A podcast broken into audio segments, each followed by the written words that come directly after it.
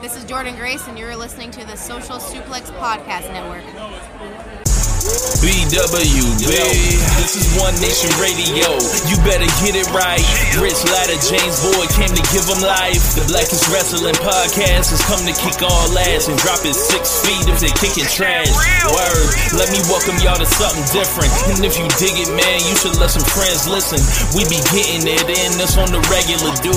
Ravish and flow, but this shit rule. See, James don't rap, so I had to break it down. The whole network, man, we coming for the crown. Raps in the columns, I keep them both covered. Making the beats too, so the listeners can bump it. Hit us with the rating, yeah, I'm saying it's a five. Before you hit it, talk, bob your head side to side. It's One Nation Radio, and this is the beginning. It's Rich, and I'm here with James. It's time to listen to One Nation. We got to unleash the power of the pyramid. This is Mike Sempervive from WrestlingObserver.com. Check me out on Wrestling Observer Live every day. And also check out your boys, Rich and James, on One Nation Radio. Hi, this is Kenny Omega. We're listening to One Nation Radio. Check it out, guys. These guys know what's up. Big Kenny Omega fans, and that's all that counts to me. Goodbye and good night. Bang. Hey folks, welcome to this week's edition of One Nation Radio. I'm James Boyd, and hear me out. Rich Latta, what's going on, man? Not much, man. Just pissing them off uh, as normal. Uh, I, I see. This was a good week to pick some, piss them off. There's a lot of stuff to be for them to be pissed off about. man, um, yeah. Twitter's of course a uh, a minefield um, as normal. You know, amazing. I am kind of surprised that we didn't get the. Uh, well, I guess you got to wait for it because it's not official yet. But given the, the the reporting that's out there, I was uh, halfway expecting you to uh, to tell me that you have recorded your Levitard uh, uh, classical music uh, version of like and now with with the announcement of Will Ospreay already been you know known that he's coming in AEW. Okada, the news coming out about him, and also uh big business being announced. I was expecting you to do the Levitard once the, once the, once the decision happened where he said they said we we, we want to get two of them. We got them all. So I, I was I, was- Hey, I was hey. expecting I was expecting that. I kind of was. These are, these, these are good ideas. I, I may have to consider breaking out the rant. Okay. Okay. I mean, may have to consider it. what's the last time you used a Levitard rant format? I think it was the, the Tanahashi winning the, the G1 in 2018. Was that was that really after Alexa Bliss? Yeah, it was. Okay. Okay. All right It then. was. Yeah. Um, so uh, longtime listeners will, will know if, if you've recently joined One Nation Radio, there's if you type in the definitive Alexa Bliss rant and on YouTube, you will find three minutes of fury.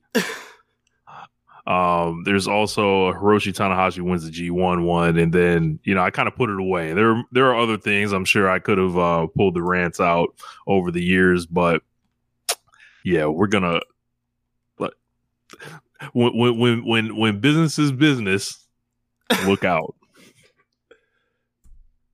Um, so, but yeah, uh, man, a lot of stuff going on, man. Um, I, I saw the show list. I've already forgot what was on the show list, as usual. Yeah, man. We should um we should probably start um well, everybody that's listening to the show in podcast format, could you guys do us a favor and leave us some ratings and all that on whatever you listen to? Like if if you um uh listen on iTunes or Apple Podcasts or uh Spotify. I don't think it lets you like leave comments or anything, but leave us some five star ratings. Don't don't come with that fuck shit. And um if if it's a uh, Apple Music one, we would love to see some new comments. I just kind of want to see what happens, like see if it will give us a little jolt or something, but or you know if this shit is fake or not. So, but uh Super Bowl, well, that's where we Ah, should begin. That's right. How how could I forget? Given that it is my background right now, how could I forget? so yeah, man. Um, I watched the Super Bowl last night. I'm sure uh, it looks like what's the number? Uh, 123.4 million uh, people did, Jesus, uh, s- smashing and shattering the record. it broke the um, record. Yeah, Really? uh, or that I just see shattering the record from Josh number two. I don't know if it broke the match record, but for Super Bowl, probably. Okay, This is this is for sure. But um, yeah, I watched my one game of the year. Uh, it got good to see Patrick Mahomes back again. You know, just like last year, and familiar result. Uh, my my my one day uh, fandom. Uh, shout out to Floyd Johnson Jr., who was on the show last week. Rave reviews. Uh, you guys love hearing Floyd. We love having him on here. But um, man, we almost should have got Floyd this week. Yeah. yeah. but yeah, um, you know, at, at, first it was it was you know pretty boring. At first, it was like you Yeah. know the Chiefs were just getting bottled up in the beginning. Yeah. Um, but after that, I was like, man, the 49ers is not breaking away. Right. And I was just like, mm, it's a matter of time. They're going to crack them eventually. And it literally took them until overtime to run them down and like fully, like to where like the possessions lined up with the score and the, and the clock. And Mahomes, Mahomes. And then like, like there's no, because um, we're watching it with uh, Alex and Alicia, and Alicia was rooting for the 49ers. And when they went up, on that uh field goal. I think it was 22-19. Me and was just kind of like, you know, sat there because like, you know, she was she was, you know, t- talking some noise and all that. Yeah. And we were like, yeah, we know what's about to happen. We just to we just to wait it out and um you know, I look, I, I feel like I didn't see brothers with particular skill on the on the offense for the Kansas City Chiefs. I I didn't feel like I saw like you know, uh, the niggas that be in the 90s and the overalls. Like, I didn't feel like I saw them uh, on the Kansas City Chiefs, except, you know, Patrick Mahomes and, And Travis Travis, Kelce. Kelce. Yeah. yeah, yeah, yeah. I mean, that was a story about about this year. Um, and I, I will, I'll think I'll save it for a later point. Is that like this was this was a defensive team. This is not the team that uh when Mahomes inherited. It's two future Hall of Fame. There's two Hall of Fame talents at tight end and Kelce, Tyreek Hill, um, complimentary res- big big possession contested catch receiver like a Sammy Watkins and um a just a makeshift defense, right?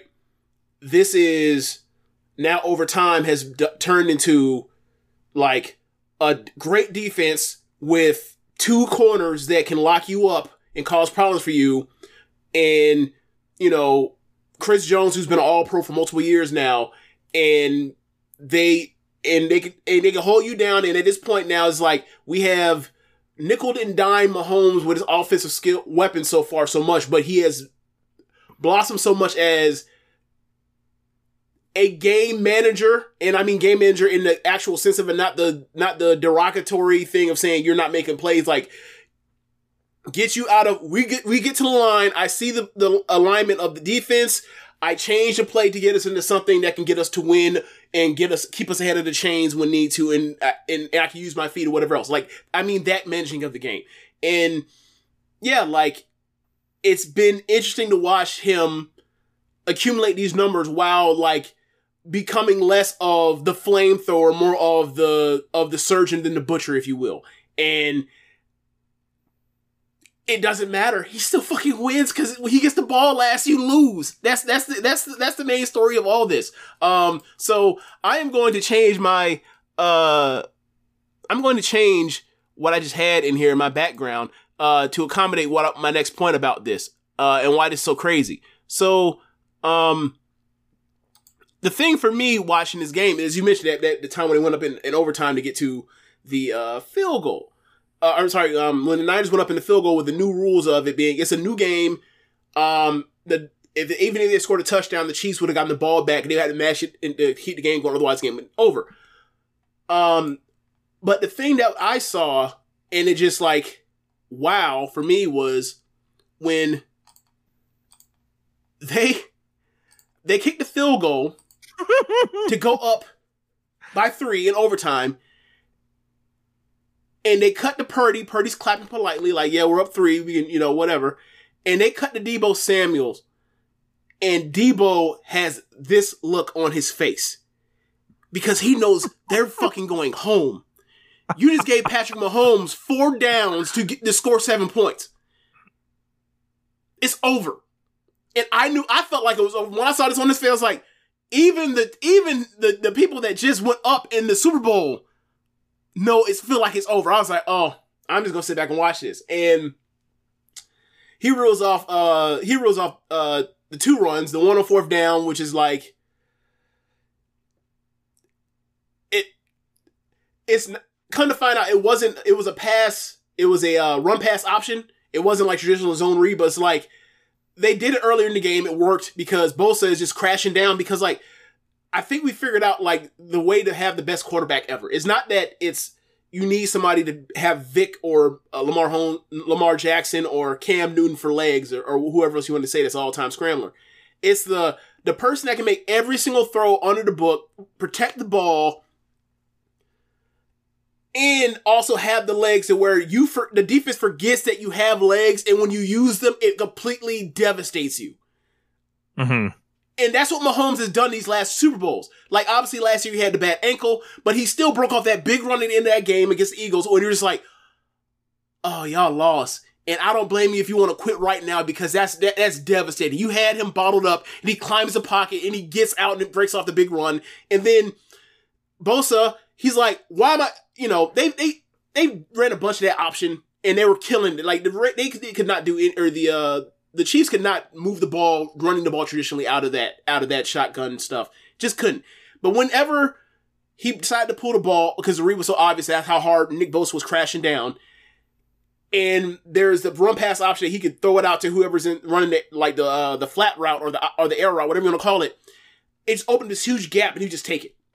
And it happened twice. It happened on the, it happened early in the second half, and it happened in uh, the the the last drive. And then they get down the field. They throw the little uh, tight end screen to Kelce. Kelce gets the first down. So now it's first down and in in goal, like three yards out, and it's like, oh, it's over. bro. Uh, uh, that Travis Kelce thing, I was like, when I saw him catch that, and he was like ten yards out, and then like he, there was like four dudes in front of him. He charged to the five, and then that pat. That, that pile like moves a Uh-huh. little bit. I was like, "Oh score?" my god!" I, bro, I was like, "This nigga's about to carry four niggas to the end zone." Taylor Swift is going to teleport onto the field. Like after this, this is a movie ending. We are going to see this forever. And then like he went down somehow, and I was shocked. Right. I was Now- like, I was like, what the fuck? Hold on, what? Now the reason why it worked is because that that's the thing that makes like the difference between like Gronk and Kelce is that like Kelce is slippery and shifty and has great change of uh change of um speed in in direction or whatever else. Gronk is just a straight line machine and a monster, right? Like he's he's he'll never have the the hips and ankles and mobility that T- Kelce has or that Kelce has, but Kelce like in that same sense, like he got through that pile because he was able to be a little shifty going through and, and fight through, and he got stopped on a dime. Whereas if the polar bear had got the ball in that situation, he may have gotten he may have not gotten uh past the line of scrimmage on that play, but if he had gotten past the line of scrimmage, Gronk is carrying all every single motherfucker into the into the end zone. but the thing is, I don't know if he actually it breaks gets through to get past line of scrimmage like Kelce did. So that's like the difference of like athlete between those two, and that's why those mm-hmm. two, are, you know, in my opinion, the two greatest tight ends of my lifetime. So yeah, like then it sets up again, right? Similar concept to last year's Super Bowl when they ran it multiple times, send the short, send the motion to stack the receivers, and when you're in goal line, you have to play man because it's too easy for a receiver just to find a hole and turn around and just catch the ball, right? So you have to play man. But with the shifting and the stacking, the DBs in the back have to like figure out, all right, I'm gonna I'm gonna have inside leverage here, you have outside leverage here. I'll take the in breaking right, you take the out breaking right, or you take the high route, I'll take the low route. They have to do all that stuff and figure it out. But when you do the short motion, your eyes automatically, like, depending on responsibility, your eyes shift to the backfield or to responsibility. You forget that, like, he can always just come back this out this way. And that's how the Eagles got scored on two touchdowns in Super Bowls last year with the Chiefs. They ran the concept that we talked about with him pulling the ball or whatever else. they ran both concepts in the same play and it and it, it breaks for a touchdown. And they didn't they didn't run that at all in the game. But it was like they pulled out the play from last year plus the concept that torched them for big runs for, for Mahomes. It was like, what can you do with this fucking guy? This is the perfect guy. Like you go through Andy Reid's history with quarterbacks and all the stuff with, you know, he's he has Favre when he's the offensive coordinator there from Holmgren, right? He gets the Eagles job. He has McNabb, which is unconventional for the time. He has he has to learn how to work with Kevin Kolb as on the back end of that. He then goes to Kansas City. He has a one of the better college receiver quarterbacks you ever seen in Alex Smith, but a college quarterback style nonetheless, and he made it work. And then he finds the guy that has all the tools and he has all this experience of all these unconventional type of quarterbacks to work all this college shit into the NFL. And he's always he was always one of the greatest like play callers all time. And it's like, what the fuck can you do? You have Mahomes on point, and you have that guy on the sideline, and you have the the, the the the the tight end that can run that runs a million option routes and get open at any time because he just he just knows where to find the space in the zone. It's when they're on point and he moves and he gets desperate, Mahomes to use his feet, you just can't fucking guard him. And it's almost like uh, an, an example I use. It's like when you watch a Syuri fight or Syuri match, and it's like, okay, here's the match. He get she gives you a little bit of sprinkle of lucha libre, have the technical wrestling, whatever else, the mat wrestling, all that kind of stuff. And then it get and then the person starts coming back. She's like, fuck it, I'm just gonna kick him in the chest a million times till they fucking cave. When he uses his feet, you cave. You're done. And it's just, it's almost like he's inevitable. Great point in the comments. What you do is not get your extra point block. That was crazy. Um, and But it would, I- you, you I know, felt like I out saw- wash. It would have came out in the wash eventually anyway. they'd have figured it out. yeah. I, I feel like there were a couple plays like where um the shit was reminding me of like John Elway like running like and then like that last uh remember that one time he got like spun around and shit. Yeah, like- like that but like Mahomes like took off on that like 20 yard run he did that shovel pass or whatever Yeah. too I was like man if this was Brett Favre they'd be out, out here talking about oh he just loves the game he plays like a kid we love him we love him But, like that- but that's the thing with Mahomes because you know, like his background, like he was a he was a pitcher too, right? Like he was a Mhm. high school college pitcher, so it's like he has all that sidearm action shit. Like you should have saw the, the way people were talking about Mahomes when like he first came on the team, and he was throwing no look passes for completions, mhm. like literal no look passes, and it was like, Mhm. what is this? And then like over the last uh two two two and a half to three years, like um all of a sudden like he started seeing so many like co- hot too high safety cover four looks, and he had to like learn how to be patient and just take underneath stuff because teams are like, we're not letting Tyreek Hill just run 50 yards this way. We're just not doing it no more. We're just gonna have all the protection back there. You have the dink and donkas down the field, and hopefully you have to be perfect over, you know, seven plays to score on us. And over these years now, he's learned. And for like about the first month of that season, two years ago or three years ago, it was like people were like, "Have they figured him out?"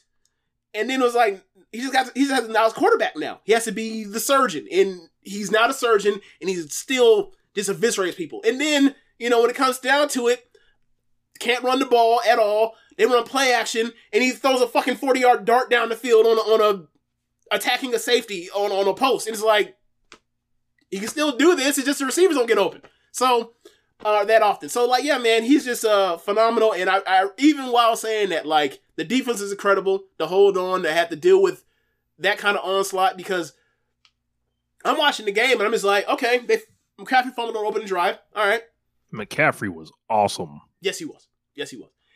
And I, you make the argument that they should have given the ball more, but he was tired. Like that last drive, he called out. He came out the game because he, you could see him like you know walking off gas because he was so tired, and he took off a couple plays and came back in. But it's like they were they the the Niners did not. The Niners used him as much as they pop, they probably could have, but like if they could have used him more, they would have won this game.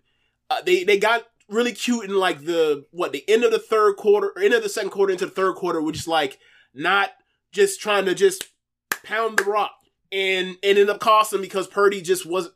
He's missing open shots in times when they had people open.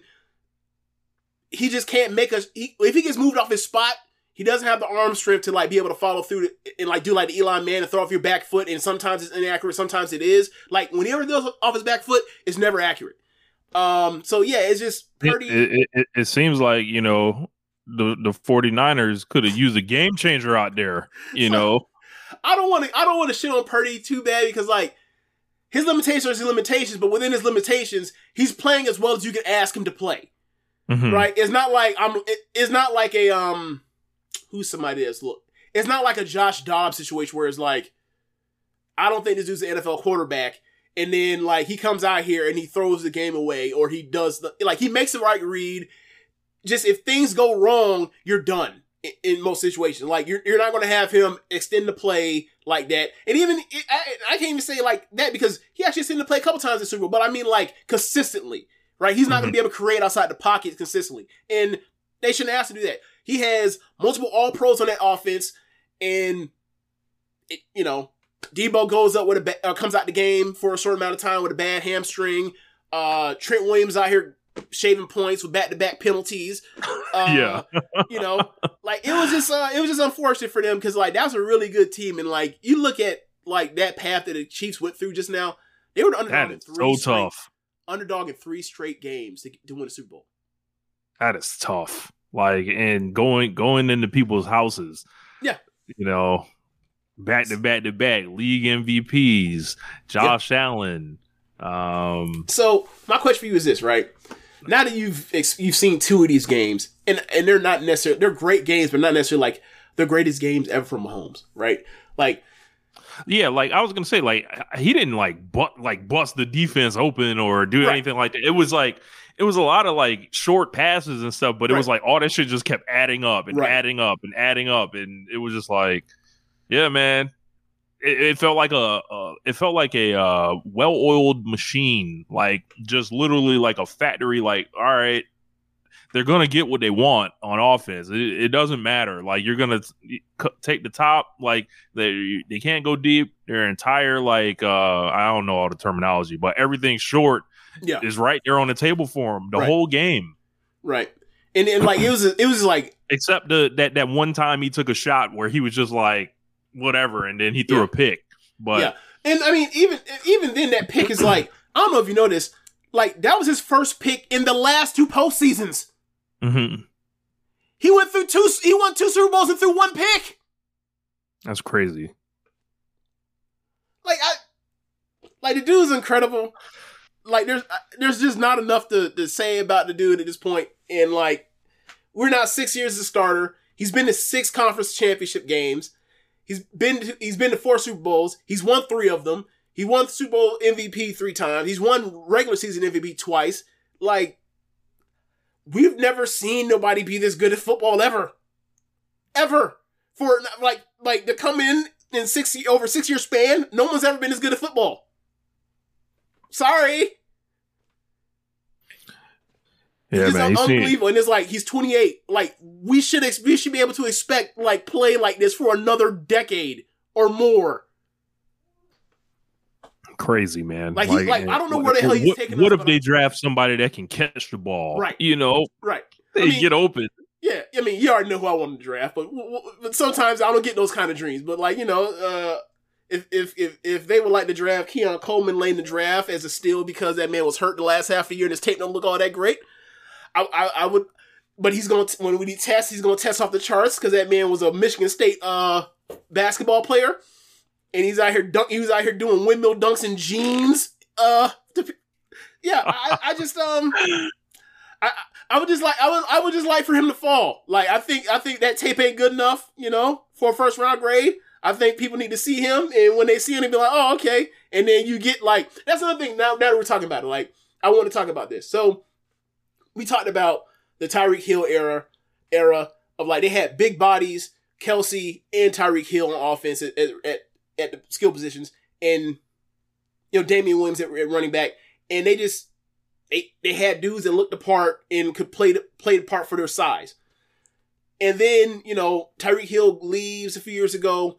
The guys get smaller, more gadgety. Like it's a lot of like Darren Sproles, just Darren Sproles types. You know, um, like the small dude, small dudes that they can play, but it's like you wish you had someone bigger that you can go to. Um, you wish you had an actual possession type of guy, and he still figured this out. And like last year was like you know replacing like the Sammy Watkins roles was like Juju Schuster, Schuster Smith or Smith or Smith Schuster. They let him go. I don't know why. And then you know they is out here with with Kadarius Toney. That's another Two one. times, two time Super Bowl champ. Yeah, bro. They won a Super Bowl with they won a Super Bowl with the starting wide receiver. They said we need to scratch because we because we feel like you are an op. Look, I don't trust nobody that willingly shaves their eyebrows off and just rocks them like that. I'm I'm sorry. Yeah, It- he has hair. That's not alopecia. I saw that. I checked the chin hair first before I said before I made any jokes Okay. or anything. Yeah. I was like, hold on, let me make sure this not out. Okay, I- I'm filing that one away. Yeah. and Make sure this ain't no later. KG Charlie Villanueva situation. Yeah. You you're not gonna have me out here. Also, never mind, I ain't gonna never Charlie Villanueva snitched on that man. Like you ain't finna bully me, I'm gonna snitch on him. And then KG off off the roof was like, you say you you, you say that he Cancer he- to the league. Did you say that he that he was a can he like a cancer patient? No, I said he was cancer to the league. A- there's Why? we've been watching we watched basketball our whole lives. KG absolutely caught it, man. They can't say he like a cancer patient. The- Yes. I respect I respect that he lied to, to try to save himself from the media, but we know we know, You know, yeah, But, you and uh, I know what's going on. right, yeah, right. So just to watch this team change over these three titles, it's like it goes from the greatest show on, on grass, basically, to the Laser Light Show to last year. This team, the defense coming around. They have they're they're pretty good, but it's like Kelce's on another level. His health is better than it was most of this year. Um, and they had a big body receiver they can still go to, and like that, someone like Valdes-Scantling can still take the top of defense. He scored a touchdown in the game uh, last year, and then this year is like, nah, man, you got if you want to win the Super Bowl, you got to treat this like one of those like first three rings Tom Brady type of situation where it's like you got a great defense. This game's gonna be close. It's on you to have in, in, in a one game situation, in a one score situation, to to to get us out of here. And he did it. Like he's had three different types of teams, and he's won it. And we've seen all time greats like Brady with new teams, and he had struggles. He one of one of them eventually, but like it had to come around the back end. Like that 07 through 09 Randy Moss era uh situation, obviously 08 towards knee, but like he didn't win with those teams with the greatest shows on turf. He had to adjust and all that kind of stuff. He's Mahomes had to adjust already three times with three different teams and already won them. It's it's it's remarkable, and I'm like, I don't know where he's taking us, but like, I can't wait to see what's the rest of this ride because unless there's gonna be some type of injury, some type of sickness, That Rick and Keel type, you know, thing. Like, nah. Kelce, Kelce's health, he's older. Like that's that's the only thing that I can think is gonna be, make this like harder to do. Maybe you know, maybe Josh Allen decides like, hey, 'cause I think he's Barkley in this situation. Like we're calling Mahomes, we're calling Mahomes Jordan. He's Barkley. Like he's the best guy that when he's ever played him. Like unless he basically to point where it's like, hey man, I'm going all year and I'm not going to throw more. I'm not throwing ten picks all year right? Like, I'm not saying it's a choice he's doing, but like, unless he like catches that kind of fire for a year or whatever else, I don't think this is ever. I don't think there's ever going to be a real rival to him in that situation. Like, like, because honestly, outside like a month of football in like a second half against the Bill against the Bengals in a playoff series, he's been a perfect quarterback. He just has. So I'm, I'm, yeah, man. Like, it's amazing. It's amazing. Congratulations to the Chiefs. Congratulations to Floyd. Congratulations to uh, Nick Wright. Yeah, a fool. Did you see some Uh, of that stuff? Yeah, I watched. I watched the segment. Yeah, it was great. Yeah, it was great. Yeah. he was dropping banners and shit. I saw that. He dropped balloons on him. out. He dropped balloons Yeah. on Broussard. I was wondering Brous- Broussard was gonna, you know, ask him a question, but Yeah. Um. But yeah, man. Uh, Caleb Baldwin, come get this L. You know, uh, the 49ers Nation as a staff record label and crew, y'all will never prosper until y'all do right by Colin Kaepernick. Y'all niggas is cursed. The cap curse in full effect, still continuing. You know, um. So I- I, ain't never room for the I- Niners in none of these I- situations. I gotta say, like they screwing up protections. Like I gotta say, like if you, if you screw up protection and the screw up protection is like the the right guard and the right tackle, neither one blocks Chris Jones, and it blows up the game. What would have been like the game winning touchdown. Gotta say, it, it seems like kind of cursed because you kind of want to block the fucking Chris Jones. He's fucking good.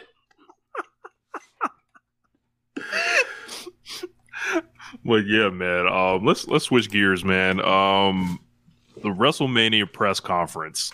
Um, it's a, a thing of its kind that they haven't done. Uh, it seems like you know something new they tried this year, and it was, to be fair, it was kind of a mess. but uh, at the same time, there there was uh, kind of a uh, unscripted kind of charm to it. I think um, it was like, yeah, yeah. Uh, Zekamaki in the comments, it was straight out the Endeavor UFC playbook. Yeah, this was totally not like uh, something in wrestling. It's like you just brought a crowd out and I think it was about 3,000 people there. And then you put up a big video board and you had all these guys come out on the stage, but they weren't in the ring. So it was Mhm. like they were all kind of standing and positioning themselves like kind of funny. Um, and the, the entire event was like, all right, here's Bianca Belair. She comes out there and talks for a little bit. Here's Rhea Ripley. Oh, here's Becky Lynch facing off with her. They're kind of shooting angles or whatever in this thing.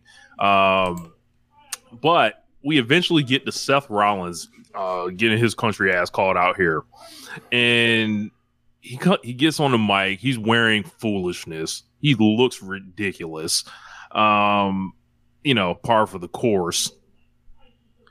He's talking, and then I think Roman Reigns is out next. If I'm not, uh, Yeah, he was Roman was calling. Or sorry, Seth was calling out Cody, and then Roman interrupts with his music dropping. He comes out. Yeah, Yeah. Uh, and as each successive person comes out, Seth Rollins gets further to the right on the stage, and then to the point where he's like completely non-visible. Um, just looked like he paid admission to be there. Like, just he had phenomenal seats uh, I for mean- for what was going on there. there. He was closer to the action than Mills Lane, essentially, but we couldn't see him.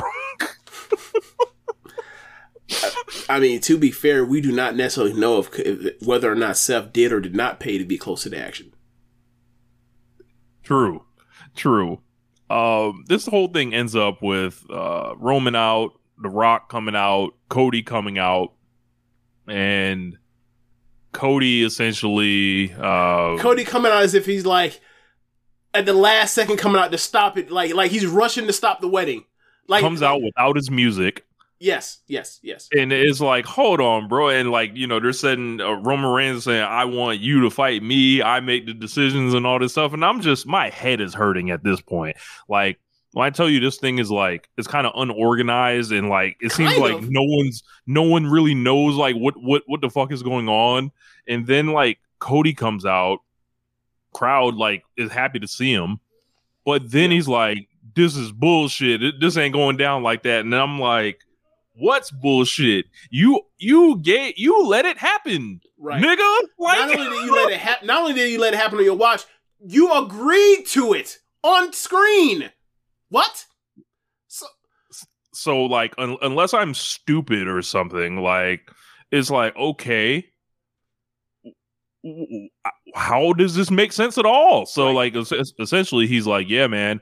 Actually, I'm fighting Roman Reigns," and then it's like, the the pop is like, you know, they're they're like, I feel like the crowd was confused. They're like, "Hold on, I thought it was Reigns and The Rock." well, why, why, here, why, like- why would you confuse? Why, why can you be, or why would you be confused? The Royal Rumble winner decided to get out the fucking ring when he was face to face with the person he chose, and then said that his cousin was going to wrestle the champion, and then the, the champion comes out on the stage minutes before and says that he wants to fight his cousin. What's confusing about this? Oh, Everything. it's dumb. It makes no sense. Oh, Yes. Everything. Uh, Seth Rollins, nobody's paying attention to this guy, as I mentioned. Uh, he looks like a cold. Um, you know, he's he's just watching the action. You know, nobody's saying, I want that Oh, guy hold over on. there. That's a good line. He's a cuck. He's a cuckold. He's watching the action. That guy that be like, yeah, I want that guy that's 15 feet away. I want that belt that's all the way over there. Nobody said that that they wanted that. Roman Reigns didn't want it. Cody completely ignores the guy. The Rock, obviously, I'm shocked. The Rock even knows who this is. Like, like, like. Oh, I think I worked with, with, with you once. You know, uh, a long time ago, right? Oh I, yeah, I, they, I'm that's right. The- you know? Didn't the uh, didn't the Shield lay him out with a triple power bomb like in Yes. like a decade ago? Yeah, yeah, yeah, or more than a decade ago. Yes. Yeah. Yeah, So man. like, oh, he he's out here. Is is is is he wanted to break up guys? Like, is, yeah, is he one, is he the first geek that assembles to break it up? Yeah. correct? Like, Seth Rollins has never looked weaker and it validated every thought I've ever had on on him not being a, a world champion, a top star, swaggerless, all in one. Like he looked just it was it was comical. Like the way he he he came off out there, he did all his talking in the beginning before the real stars came out. He was on a word limit. and he exceeded that word limit because we never heard from him again on the microphone. Anything that he said had to be captured secondhand. Like, oh, that the, the mic was still a little bit away from him, like this. You know, like you got to hear Rollins like this off the mic and shit. Right. and and when they oh, uh, okay, I want to go through the breakdown of what happened. Or actually, no. Yeah. Let's, let okay. So Sure. Yeah, go ahead. Cody And CM out. Punk's out there too. I forgot. The, Yeah, Punk and Big E are basically like doing commentary work as far, or they're doing reaction for like analysis work, right? Like they're like the guys on Get Up or uh, at the desk on ESPN in the morning, right? They're basically like, we want you to come in here and talk, you and Big E. And I thought that like, all right, I did not watch the entire press conference because why would I? I only got brought here because there were so many people talking about this clusterfuck that they've gotten themselves into and how it, uh, unorganized it all looked. I was like, and I heard Cody. I heard Cody got slapped. I was like, I gotta watch this. I gotta watch this. So I watch it, and as I'm watching, I'm I'm ultimately like, I see all the motivation, and I see where they're going with this and what they're doing. The problem is, I saw what they did on TV, and like, if you took out two things or you changed two things, it works and it's actually really well done. Like, regardless of how like or- organized it is, whatever else, ultimately compelling once Cody comes out or Rock comes out, the crowd is 50-50 on him, a booing him and cheering him based off whether they want Cody they or, or not. ass. Rock is Rock is playing is playing the I'm playing heel in this because I know you're going to boo me and I'm winking at you as I'm calling him Cody Crybaby. Like I'm I'm a heel that doesn't want to be a good guy. I, I, I'm, a, I'm a heel that doesn't really want to be a bad guy, but I ha- know I have to do this to make this work. So he does that, shows the family tree, the, the family tree, which I always thought was two families based off of two, and they come together and they say these are blood brothers and they're all family, they're all a family, and that's fine. That works for me. As Bro, they lay I- out the I- family tree, bro, I realize how much I don't give a fuck about the the, the family tree of the of the Samoan legacy. Bro, I was like, who could possibly care? Well, one because it's not actually a a, a, Samoan legacy. It's it's it's it's Roman Reigns. It's The Rock that we know in our lifetimes, and then a bunch of other people like a great, all time great tag team in, in that, and then the rest of it is like Yokozuna, Umaga. Y'all niggas had jobs. Y'all know, niggas and- working in the business. Right, and and all of and don't me wrong, most the majority of them were actually good workers for their size and, and, and mobility, but like they were guys that were they were just guys on the roster that were quality guys to have or whatever else, and that was their runs. So it ain't exactly like you know just a slew a slew of main eventers and and and you know IC champions abound. Right, that's not the case, and that's perfectly fine. So, but the thing that was funny to me is like I always thought this was two families and they basically for wrestling combine family trees or whatever else and you, and you see it spread out. Now looking closer, I'm like, I always wonder how how Tamina was in it and how Snuka was in it, but then I look on it and says, "Oh, Snuka's I think Snuka's daddy was was the Great Western uh, Samoan chief." I was like, "What the fuck is that?" Ain't making shit up. like may- maybe he was. What does it have to do? What does it have to do with with the Anoa'i and Maivias? Explain that to me. So then Yeah, I look up higher on the list and I see another discon- another disconnected uh line. Bro, the higher it from the- gets, the more ridiculous it gets. Right.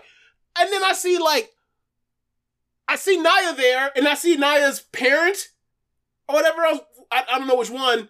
I'm like, and then there's in like the same way that there's like the Great Western Samoan thing for for uh for the Snuka line being put in this just cause there's there is uh what do you call it? Uh there's exposition in the thing, but I can I have looked at like five year pictures. The fine print is so small that I cannot see what's it what's the disclaimer for why it's up there with ju- justifies. And I was like, oh, so there's some frosty shit too. This is this is your friend. This is you know this is like this is like if we do forty years from now, right? We do the the uh we do the keeping it strong style dynasty, like the the the central the West Central Florida Japanese pro wrestling dynasty of podcasting. And then we- I know, I know, I know, I know. That's a really long. That's a really long title. But just stick with me, right? Just stick with me. We got Blood Brothers, Jeremy Donovan, and Joshua Smith, right? Yeah. And then all of a sudden, off the branches, you see Rich Latta. Oh no, that ain't- that's not even gonna count. I'm not even gonna do that one. We're gonna do Zachary Porter, a random line out of nowhere, and he's gonna, gonna say in the disclaimer, meme guy, meme meme creator, listener of the show, friend. And then on the other end, we're gonna have we're gonna have Dan Coffin and, and, and Angie there, and it's gonna say friend friend and, that's gonna be the, the big the one that we can't see all of the ex- exposition. Co-worker of of Zachary Porter and, and Rich Latta from One Nation Radio on the Social Suplex Podcast Network. And you be like, how the, wait, how the fuck is Angie? And you gonna look for you. How the fuck is Dan and Angie on this thing? What? How does this make sense? What's going on? What's happening? This was it was incredible looking at it. So like, bro, I always thought it was it was always funny to call every- them play cousins, The mo- but it was so fraudulent. It was like this is this, this- that's not even. I don't even know. That's barely a family friend that you put on on the on the damn on the family uh tree. That makes no sense for him to be there. as the old saying goes, the only Samoan up there that, that wasn't up there was Joe. Like that's the, that's the only one that wasn't up there. I mean, bro, they had Jacob Fatu up there. Now I remember uh back in the day, Triple H was on the podcast with with uh Steve Austin. He talked about uh the WWE Hall of Fame and certain people being on there or not. And then the reason why they can't be on there is because kids might, you know, Google a name and then you see something that pulls them on the search results. I- don't know what pulls up on Jacob Fatu uh search results, but it ain't good. I don't I don't know if it's on the second page or if it's, it's in the middle of the first page, but eventually it'll pull up. So I don't know, man. Yeah, there was a lot. Um, you know, May- maybe with- he's with off. Maybe tree. he's off. Maybe he's on the radar again. They'd be like, we can go with this now. We can go with this. It's fine, and he'll be in. And and maybe look, may, maybe that's who screws uh, Cody uh, this year at WrestleMania. Who knows? Right. Um, CM Punk's out there doing all these um kind of insidery shoot comments, uh, saying he would punch his boss in the face and just just running the joke into the ground. Did you hear it, guys? Did you hear it? I said it again. I said it again. I'll say it again. Like, I, I thought the joke that he was saying wasn't even necessarily about uh, the Tony Khan thing at, in Wembley. Was more of the poking fun at the Bucks thing. It was like, look, man. oh yeah, we some- fight. Sometimes you got to fight to solve situation, solve uh, solve issues.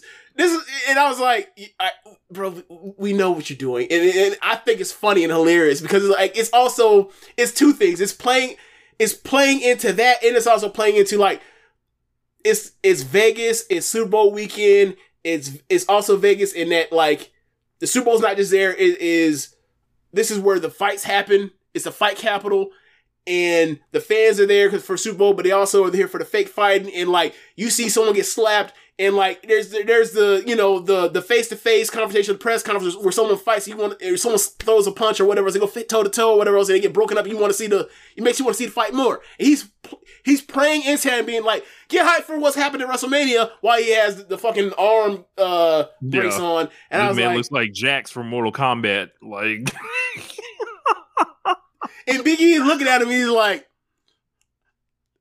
I'm actually like, he's actually, I don't say in awe, but he was like, this is really good work from CM Punk that he's out here doing. He's do he's he's cutting two promos in one like he did before he left AEW. Except this time he ain't got no dumbass belt with a with a spray painted X on it. So yeah, man, it was uh it was. I thought that like but I, I'll say this though, like they, um, the success of WWE last two years has not been this stuff. Um, this this meta, like Right. this, like work the dirt sheets.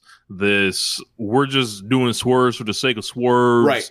We're doing all these like Triple H in the back after this talking about people going into business for themselves. Mhm. Uh, they had the Rock Which was clearly a setup so they can do the walk by of him and Rock saying, set it up, do the thing, be like, and he's playing into the, I'm, I am, like, it, they, I'm the board member. yeah, I am the evil, like, I am, I am the evil force that's in the, that has power now. Like, I am, yeah, it's like, we're, we're right back to Vince, you know, Mr. McMahon again. We're right back to Yep. Mr. McMahon. and like um you know all that work shoot stuff you know i've Mm, you know there's a there's a there's a line to walk with it um as you mentioned uh cody had mentioned something about you know basically got rock and roman on the same page and also can Yeah, we yeah. talk about how, how the rock made like he he made roman reigns look like roman reigns was his employee like he Yeah. was his security or something like Yeah. that Can, I- can, can I go line by line through all that?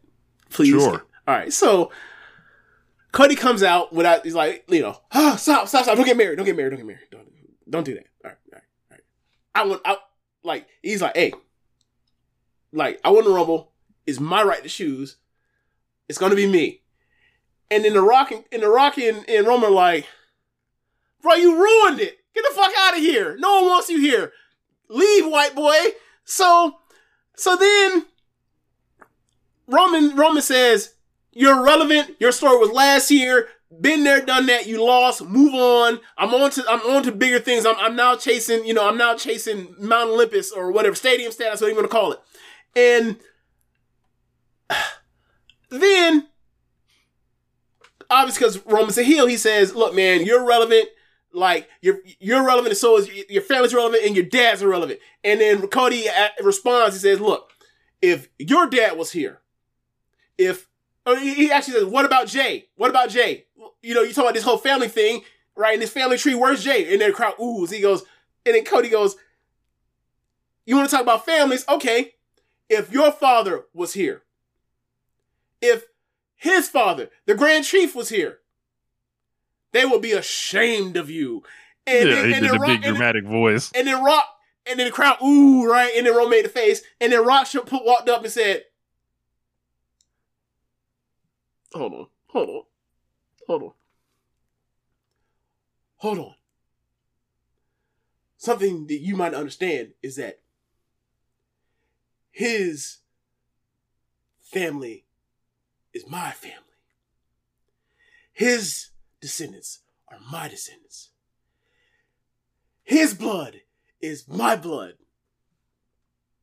Not really. cap So, so you, so you, so what problem you have with him, you have with me. And then he slapped the piss out of Cody, and then Cody fucking, he fucking stepped off this, off the mark and stepped back, and I was like, you know the slap is coming. You already made yourself look bad. Do not leave your, do not leave, do not do not Stay- get rocked Stand in the paint and eat it. Stand in the paint and eat it. He he staggered. He, t- he, sta took a staggered step back, and then they, you know Triple H and everyone else broke it rock up. thought he was a and noki and then from twenty feet away, Ro- Seth Rollins runs in, and you don't, you never, you never, he never gets the mic to say anything. But as everyone's breaking up and walking away and getting taken off, Cody's taking off, and Triple H is making faces and everything. hold on You, you can hear you can hear Seth Seth off mic. This is bull crap. Literally bull crap. I was like, you ain't got no edge. You ain't got none to you. Seth running in from 40 yards away doing the 40 yard dash You know. Meanwhile, meanwhile, I believe Triple H, but I know for a fact Rock was cussing up a storm and they was muting the hell out of him because he was cussing. yeah But Seth, this is bull crap with that voice. Oh no, man. Look, no, awful bro Nope. awful Nope. Nope. Nope. um yeah like the rock really made everybody look like like obviously Seth Rollins like looked awful b- by nobody caring he was there him basically being a complete non-factor Cody just looks dumb and he gets slapped Yeah. like a bitch Yeah. and then shuffled away Roman he's standing there with the with the uh with the suit on or the track suit on Yeah. looking like a, a member of Team Bring It you know Bring it. and and like you know, hey man, you know you you too close to the movie star, you know. And then I was like, hold on, I thought y'all had smoke over who's the head of the table, but y'all ain't got no smoke no more. Y'all y'all flipped on a dime like this, huh? Well, on a y'all flipped on a dime off of some perceived disrespect All right. after two, three years of this shit uh, of you finally getting face to face with this man. This is awful, awful, dumb. Rich. Now, it's dumb because of what we saw on TV this past week and then what we got here. Because it doesn't, because nothing, because the motivations have flipped and the ways you could have flipped is two things, right? So I, I was getting back to it. The, that you clearly know that they have not actually planned this all through. They just know that like they have to have a rock match and they have to have a Cody match, and they don't. They haven't thought about all this, and then they changed course when they got to the press conference, and now they're going in a direction and they're moved on from where they were when he handed it off to Rock, right? When Cody handed it off to Rock. All if, in order, if you had gone back in time and said, and they had figured this out that this is the route we're going with, we could have made this all work storyline wise, not make Cody like a dumbass, and we could have made this all be interesting, and they could get on and do in a reasonable way that that this tag match that they seem to be setting up. Which now I have to say, in retrospect, they were setting that tag that tag team match all week, and then they fucked it up, and then and this is how they got to it. Which like they've been retconning this all the way along, but they knew, they, but they knew that they were going to try to do this tag match, but they didn't know how to get to it. They fi- figure it out until this press conference. So all they had to do was when they brought out Cody, or they, when Cody brought out Rock. All he had to say was, "I," and he said, "I, you know, I, you know, I taken counsel, all that kind of stuff." All he had to say was, "I'm coming after," or he didn't. All he say take away is the, "I'm coming after you," but not a WrestleMania. All he has to say is, you know, I'm still weighing my decision, but I have taken counsel. Rock comes out, is Co- and then Cody, and then Cody doesn't leave the fucking ring. All Cody has to do is do the high five at Rock, and then all three of them are staying in the ring and they go to black. That's all they have to do. And then everyone is like, well, what does that mean necessarily? That's kind of is are we getting both matches? Are we getting one match? All the same stuff, but Cody does not make it seem like we're for sure getting Rock in Roman. And then you do the same thing in the press conference. So then all of a sudden, Rock is under the impression Cody has given me the okay because I showed up. I'm the Rock. I am who I am. And it seemed to be okay, but no one is not de- definitive. Cody comes out and then says, "Look, man, I didn't just to clear, just to clear, just to give you clarification. I brought you out just to show that, like, I, you know, me, neither, neither one of us agree of how Roman Reigns handled this thing, but, and I've talked to you. That's why you came here. But I am still going to have the match." And then that's when they do the same thing. Rock blows up because his match is taken and he is insulting Roman. Roman clearly wants to rap, know that he skated Look, by and, and the barely people- survived. Go ahead. I was like, and the people were lighting him up. Like, like, I, I think we've undersold that. Like, he Yeah. had this look on his face. Like, it was like, some like there's this couldn't have been the original plan. This Yeah. couldn't have been. Yeah. So, but all they had to do is keep that stuff out. Cody comes out, same promo. Hey, man. Or not the same promo, like, hey, you know, just for clarification, me and Rock both disapprove of how you've handled this or whatever else, but like, I'm still keeping my match because I won the Rumble. Cody, Roman says, hey, man, I want Roman, or I want Rock because one, I haven't, I barely survived you last year. I really don't want to fight you. I'm a heel, right? You had your story. I want to fight. I want a chance at something greater. I want to fight somebody that had the biggest match ever or whatever else. Rockets picks as that match is blown. And also he is at the end of it, Cody insults his granddad in his in his blood brother granddad, whatever the fuck. And then he slaps him, and then we're off to the races because you had the thing with Seth talking about the workhorses versus the part timers. And you could have just went in with that, right? Seth is burying himself every time he says this too. Yes, he is. Yes, he is. Because like no one, this company has not given a fuck about that for over a decade now since since Brock, right? So yes, yes, I get it. But it's like all the character, the three men, the three characters you care about for the main event or main events of WrestleMania, all would have had proper motivation for all this stuff to do all this stuff to get down this winding road. They fucked it when they had Cody go out there and leave the fucking ring. Where is he going? There's a dog in the back. Like, did, did he take a shit or something? Do you have to clean clean the crap? Jesus. And apparently, I guess he had to On Monday Night Raw- Pharaoh was there, right? look on Monday Night Raw, there was no acknowledgement of this whole SmackDown segment, like that he left the ring, that he gave his shit away. All of it's been KGB, Men in Black, flashy thing. It Right. never happened. Right. So if they are retconning all this shit, What's that mean, James? That means they fucked, Fucked something up. up. They fucked it up. and I and people if I hear people coming in these comments like no, this is whatever because oh yeah this is going for the clip explain why they've changed it explain why they No, no, are no, no, longer No, no, no. acknowledging No, no, no. Forget that part. I know you're right. Like, I'm going to add to your part. They're not acknowledging it. They're not acknowledging that. And also, like, and a part of them not acknowledging is like, Cody not explaining why he gave it to Rock to begin with. exactly that's what he didn't explain Right. So not So only like- are, so so now so this goes in part of what you're saying, right? They're it's like he didn't explain part, why right?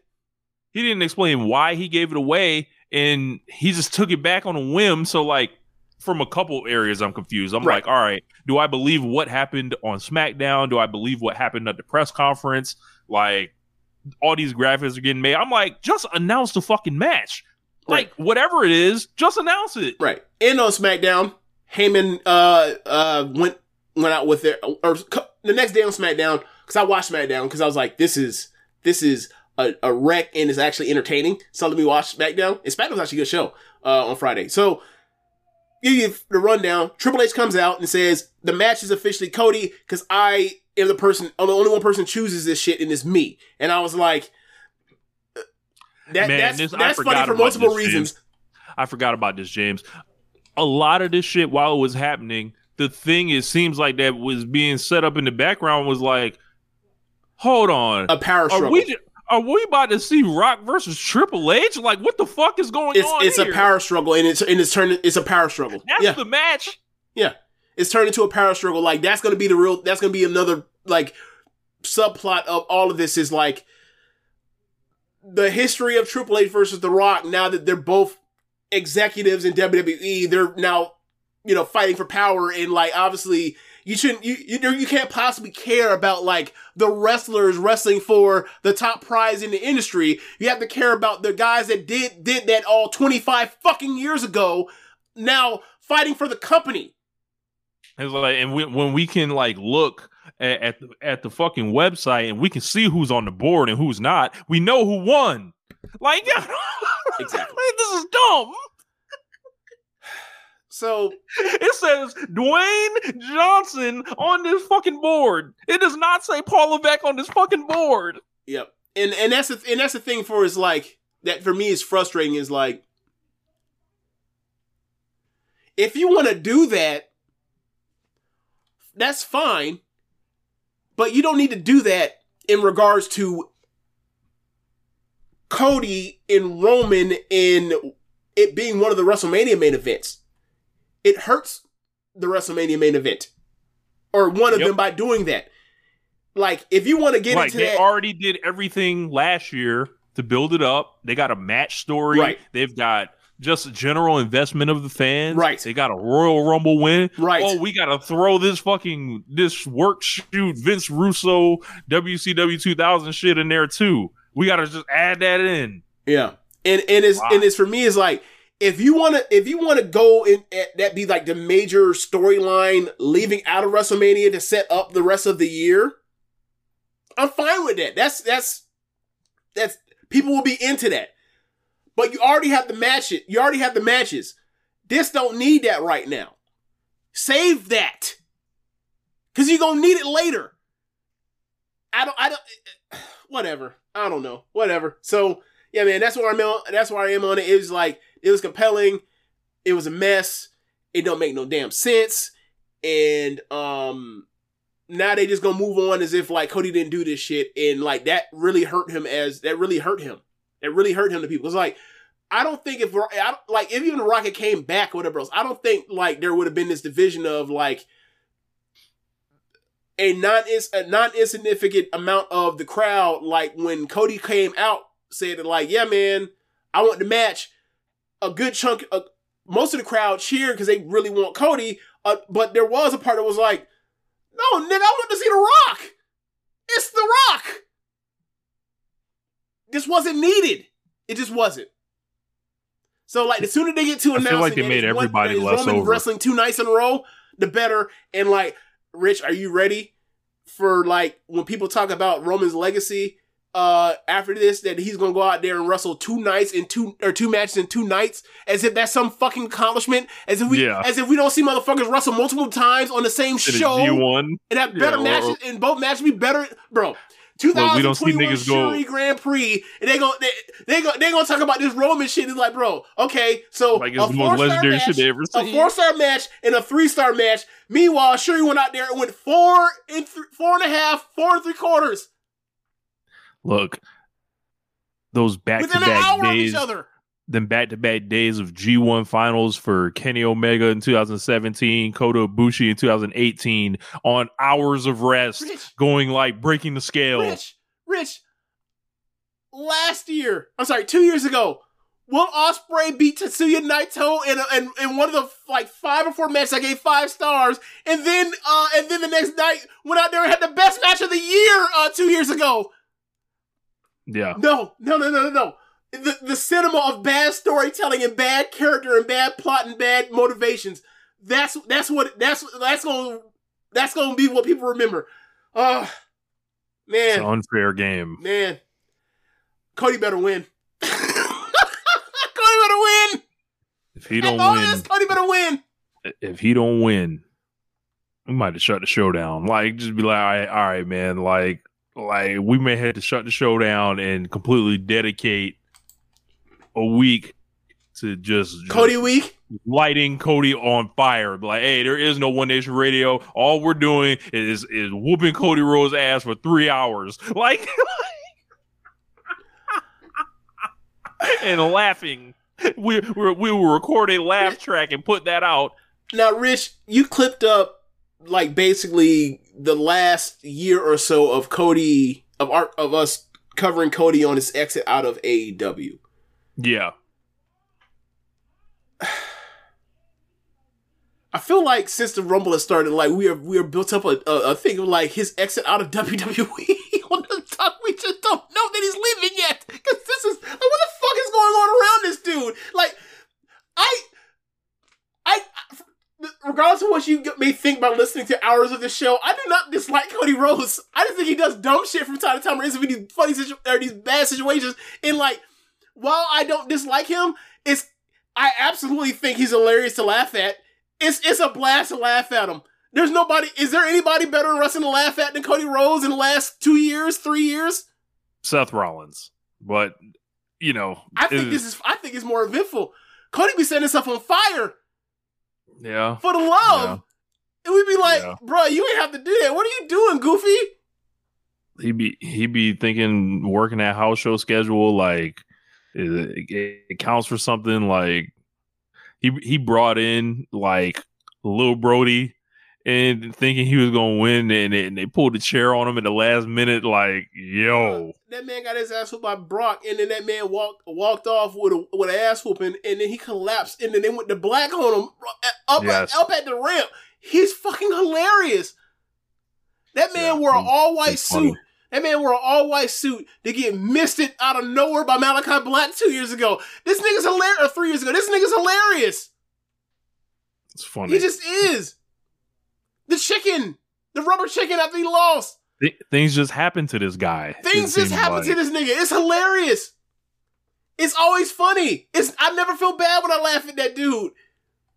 I don't know why. Maybe I'm a bad person, but this shit funny. You must admit.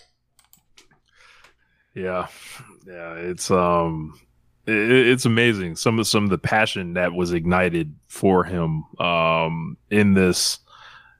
He's you know stepping back from this, and then he's coming back out, and it's like, how did how did he become someone like that? People are this passionate over. It all kind of just you know developed over the years. He's a he's a great baby face that dresses that dresses like he wants the job.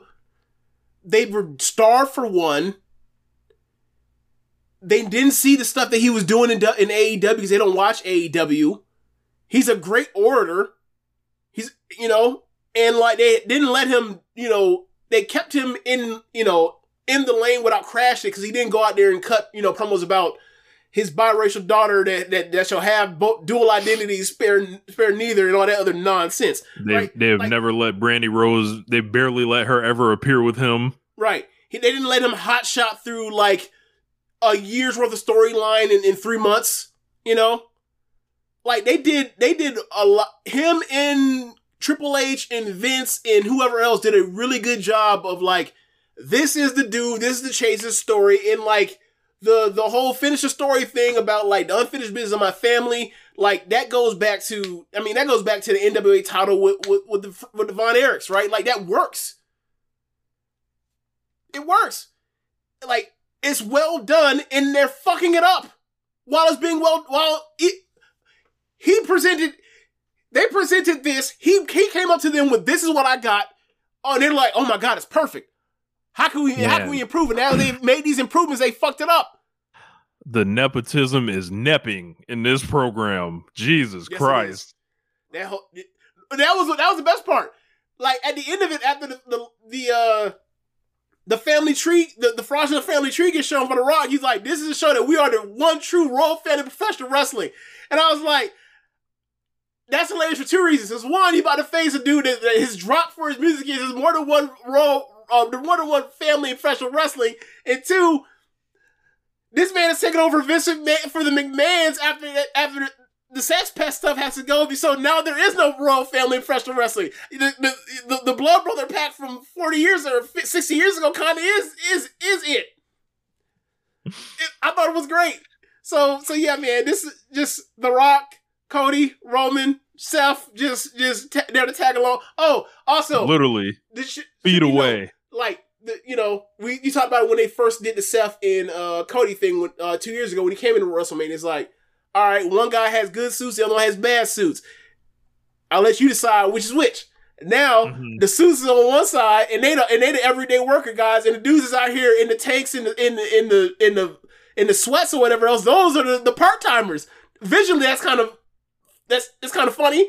Um, Yeah, but then I looked at Cody and Seth shoes. I, I've both always got- said Cody wearing a suit as a babyface is fucking weird. Like I've always, there's never been anyone that's done this.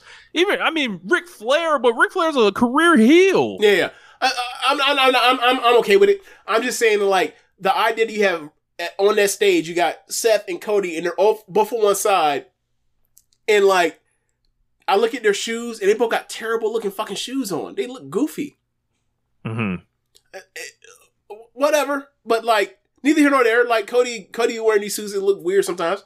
But yeah, man, um, just uh, just really. A lot of a lot of stuff going on, man. A lot of stuff going on with that, and like we'll see. And there's we'll a- see next week a- where where it lands up, where it ends up. There's a We'll see. big element of this of all these guys like doing sneaky shit in there to to bury each other Well, like on the low. Like I that's think, like I think it's actually I think it's actually more in, I think they're being insider on purpose though. I don't think they're like so like Triple H, right? After they did, they did that that fake backstage, you know, peek at backstage shit where like The Rock and Triple H, you know, fix it whatever else, and then Rock comes out, and he starts cutting the promos saying like, you know, I'm the final say. Now I don't know people be upset when I when I announce that it's Cody versus um versus Roman, but like it doesn't matter. Even he goes like, it doesn't matter what you think. And I was like, uh, like, and he was cutting like, he also did punchlines from from Rock earlier. Besides his that, also Roman as well. Like they're all doing insidery shit, and I'm just like, the cr- the people that would like this left the left watching the promotion. And I don't know how much, you know, I don't know how much the people that are still here care about this stuff. In fact, a lot of them that I've, I've heard from years say that they hate that insider shit. So why are you doing it? Is this to try to like get people back because the Rock's back from AEW to watch? But motherfuckers that watch AEW go no, watch I, WrestleMania I, anyway. I think it's just a dated philosophy like that probably comes from like Brian Gewirtz and you know people that he's installed and then you know they don't have to worry about I'll say this lightly because maybe he is still involved somehow. They don't have to clear this stuff through Vince anymore. Like, so maybe they're reverting to their natural instincts. Like, why would The Rock do uh, like a new type of like kayfabe storyline? Like, nah, man. Like, let's just let's ham it up. Let's let's let's use the the dirt sheets. How we'll use them. We'll put some misinformation somewhere. Um, like there's a lot I think going on with this. All right. Yeah, I think I'm out on this one, but uh, as far as stuff to talk about, but like, yeah, man, we got a good hour off of just the Super Bowl and this whole press conference situation that they got themselves into. It's um, well Bring done back by Vince WWE because we rarely talk about them on a week to week basis like this, and they got us talking about this shit.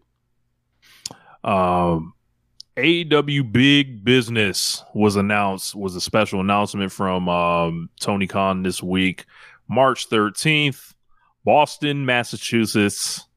That's not that's not how that's not how Tony Khan says. He says Boston. Yeah, yeah, yeah. Boss ton. Um and um, you know, I think everybody kind of knows what this means. Um, but maybe it means more than we think, James. Uh, because in conjunction, you know, it looks like Mercedes Moné is on the way because if you look at the the graphic and the flyer, B O S S um, on there, and we know who the boss um, was at one point. Um, Kazuchika Okada it was reported that he's going to be signing with AEW. Yeah. Man, um, seems like it's going to be some type of double debut. Uh, they're doing the, you know, we ain't gonna tell y'all, but y'all know what it is. Um, and Boston's been a pretty good city for AEW every time they've gone there. That was like Yeah. the home of that uh Moxley Wheeler Yuta match. Um, but yeah, uh, Merce- it looks like Mercedes is is on the way in. Um, Mhm. what do you think about all this? Uh, I mean, you know, pretty much after the Rumble pa- go went and passed without Mercedes there, Shout out Um, to Dream Sooner. And uh, you know, a few, you know, people saying that reporting said that like people basically like they think believe that she- WWE side believe that she's already signed to AEW. Is like okay, so it's just a matter of time. Um, obviously, she had the injury from the summer or the spring, or late spring, which can't remember which one, but like she had to recover from that, and um, yeah, like you know, I, as I mentioned before when we brought up uh, Mercedes of late in the last couple months or so in regards to AEW is like I I hope for Tony Khan's sake that uh he he will secure her eventually because he had her all over the you know much like in the Taylor Swift position at Super at Super Bowl she was much she was very much like being shown from time to time partaking in watching the festivities and goings ons of All In in Wembley. So it's like I will hope that like she don't show up at the Rumble and be like you put you was out here use being used for promo sucker so so yeah man um seeing how this division has uh added made additions and uh some additions via subtraction um or being uh, being uh changing some of the rotation minutes if you will I, I feel like this year has been like one of the most consistent year AEW women's division has been so far. Obviously we're only uh you know um six weeks in but like the quality has stepped up. Um we have storylines we have directions uh we have uh, matches that don't just flat out just lack in quality. Um, we have matches that actually pop sometimes, and uh, um, or more regularity actually. And um, yeah, man, like between that goes from even all of Con Pro Wrestling TV, like that includes ROH. ROH been on point because Athena's held it down, but like you see what Athena and um, Billie Starkz and Ny- Nyla are doing, that's fun. You see what um with the with the bring with the you know the showcasing of Queen Aminata on television in matches where she's losing right now, but like she is getting people's attention by showing her her skill. Uh, seeing Serena Deeb come back, uh, seeing um, Statlander and Willow as a tag team with uh, Stokely, like the the the love triangle thing between Ruby and Saraya and uh and Angelo Parker, like Deonna and Deonna her- her coming been in. awesome. Deonna and, and Toni Storm and them building up towards the title match. This is this has been a well ran women's division this year. I got I gotta say, man. So I think people gotta update their uh their software like on their default AW complaints, like especially when it comes to to the women's division. Yeah, like this is the most focused it's been. Like there's been other times where they've had runs where it's like, all right, they've had a good month, they've had a good you know or whatever else, or someone came back and is their run and they're killing in the run. You know, Shida's the Rihos, uh, uh, the, the Serena Deeves, if you will, but Thunder Rosa. But like, this is the first time where it's like, okay, they got directions. They got directions for multiple things. Um, and I'm interested to see. I'm interested in all of them actually. So like, yeah, uh, I I think that like they have gotten their they're getting their house in order for the the acquisition or the whatever the money it, it costs for them to bring in Mercedes and like, thank you Mercedes, thank you. I think we should. I think everybody that has talked bad about the AEW Women's Division, um, and that includes us. I think we all need to be like, hey, you know, you see, it's one thing to hear words. We heard words for for a number of years. Nothing to see action. And this shit has the wagon, the wagons have circled around this. And the only thing I can point to for the definitive change in all of this has been we just we just dumped a boatload of money into Mercedes Moné's lap, and we gotta we gotta make sure we get return on this investment. And if this is what it took, because they finally got a horsewoman, secured a horsewoman, thank you, thank you, thank you, uh, Charlotte Flair, thank you, Bayley, thank you, Becky Lynch, thank you, Sasha Banks, Mercedes Moné, because this this is the shit that I wanted from night from uh you know year one of AEW, and we're here now. It took us four fucking years, but we're, it seems like we're here now, and I'm happy. Yeah, um, and I think I think Queen Aminata is actually going to be a huge star. Yeah, um, Um, yeah, yeah. and I like I think You you know know, whose minutes with, I with think Mercedes, like like we're looking at all right, you know, I, I imagine there will be some Mercedes fans checking this out. Yeah. check out our coverage of Mercedes and stuff, and then maybe they're not you know familiar with you know what's going on in AEW. I think Yeah. you did a good job, James, running down everything kind of that's going on. Um, the way Aminata is like, I feel like something around her is special right now, Mhm. and I feel like something you could do is maybe align her and Mercedes at some point, Mhm. you or use her as an early opponent, um, and then eventually, you know, build like a long friendship or whatever, and then a split, uh, essentially, like because you know, Mercedes is let's keep it a stack. Like she's had injury problems and stuff Yeah. like that. Like she's had like different times where she was out of action. Um, is she going to hit the ground running for a full schedule? I don't know. Um, so like while she's here, I'm thinking, all right, who are people that she can work with? And but I would be, I would keep Aminata close to her to try to you know rub off that you know adulation a little bit uh, for her. Um, and you know, I just I just saw a lot of the cope. Um, and I don't mean Adam Copeland. I mean, uh, I saw like you know, I did I did some dunking, you know, uh, on some folks. I was pulling out old tweets on them. I think it's uh, you know, I'm saving mine until she until she's on the uh, on Turner. I'm saving those. I'm saving them. but um i like i saw like you know you just see the people like just you know whether just running with everything regarding her like you know she's not worth it blah blah blah they're paying arm and leg no figures have been leaked no like you know whatever has been you know nothing has been there it's just Same for like- Okada. and It's interesting. same for okada It's yeah it's it's, It's, all it's the almost same like this they got money gimmicks, so therefore, like they must be worth. They must be getting paid like you know eight digits a year. yeah, there's a lot of you know we have people in NXT, you know, we have all this stuff, and it's like, hold on, man, since when are are is the World Wrestling Federation the biggest promotion in the world cheap? Since when? Are they the little engine that could that are just no, no. developing their Yeah. own talent Yeah. from scratch? Yeah. Since Mo- when? Moneyball, Rich. They're playing Moneyball over there. Stop the cap. This is Cope. This is uh seeing They're- Will Ospreay, Kazuchika Okada, Mercedes Moné, all not walk in the door. Right.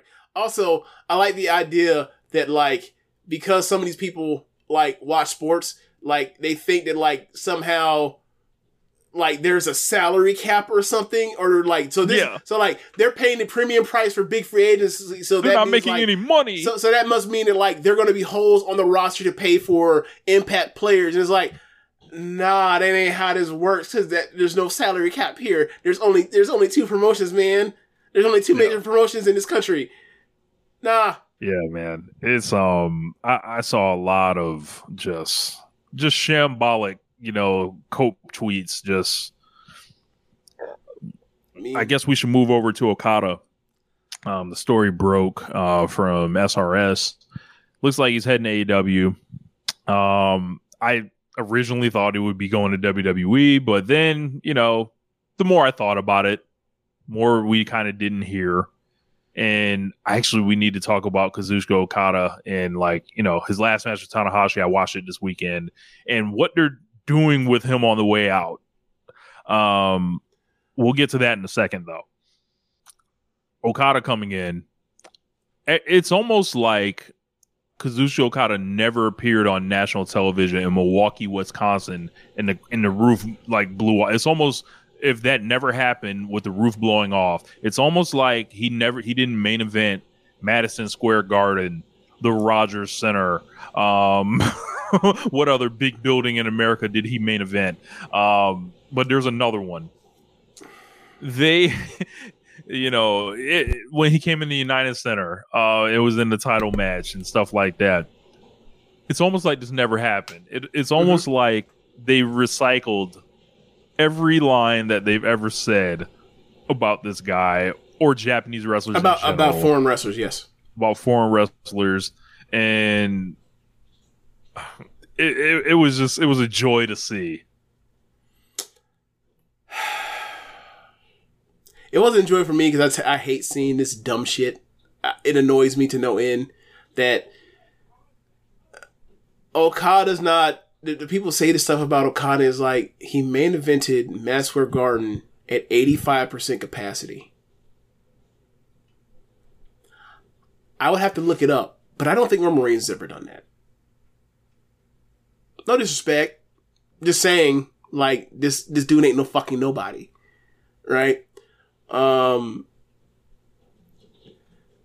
I think people just greatly underestimate like, and I don't know if it's I don't know how many times they do fucking forbidden door for them to fucking get it through their brains, but AEW exists because New Japan carried a ton of American fandom for professional wrestling and for professional wrestling.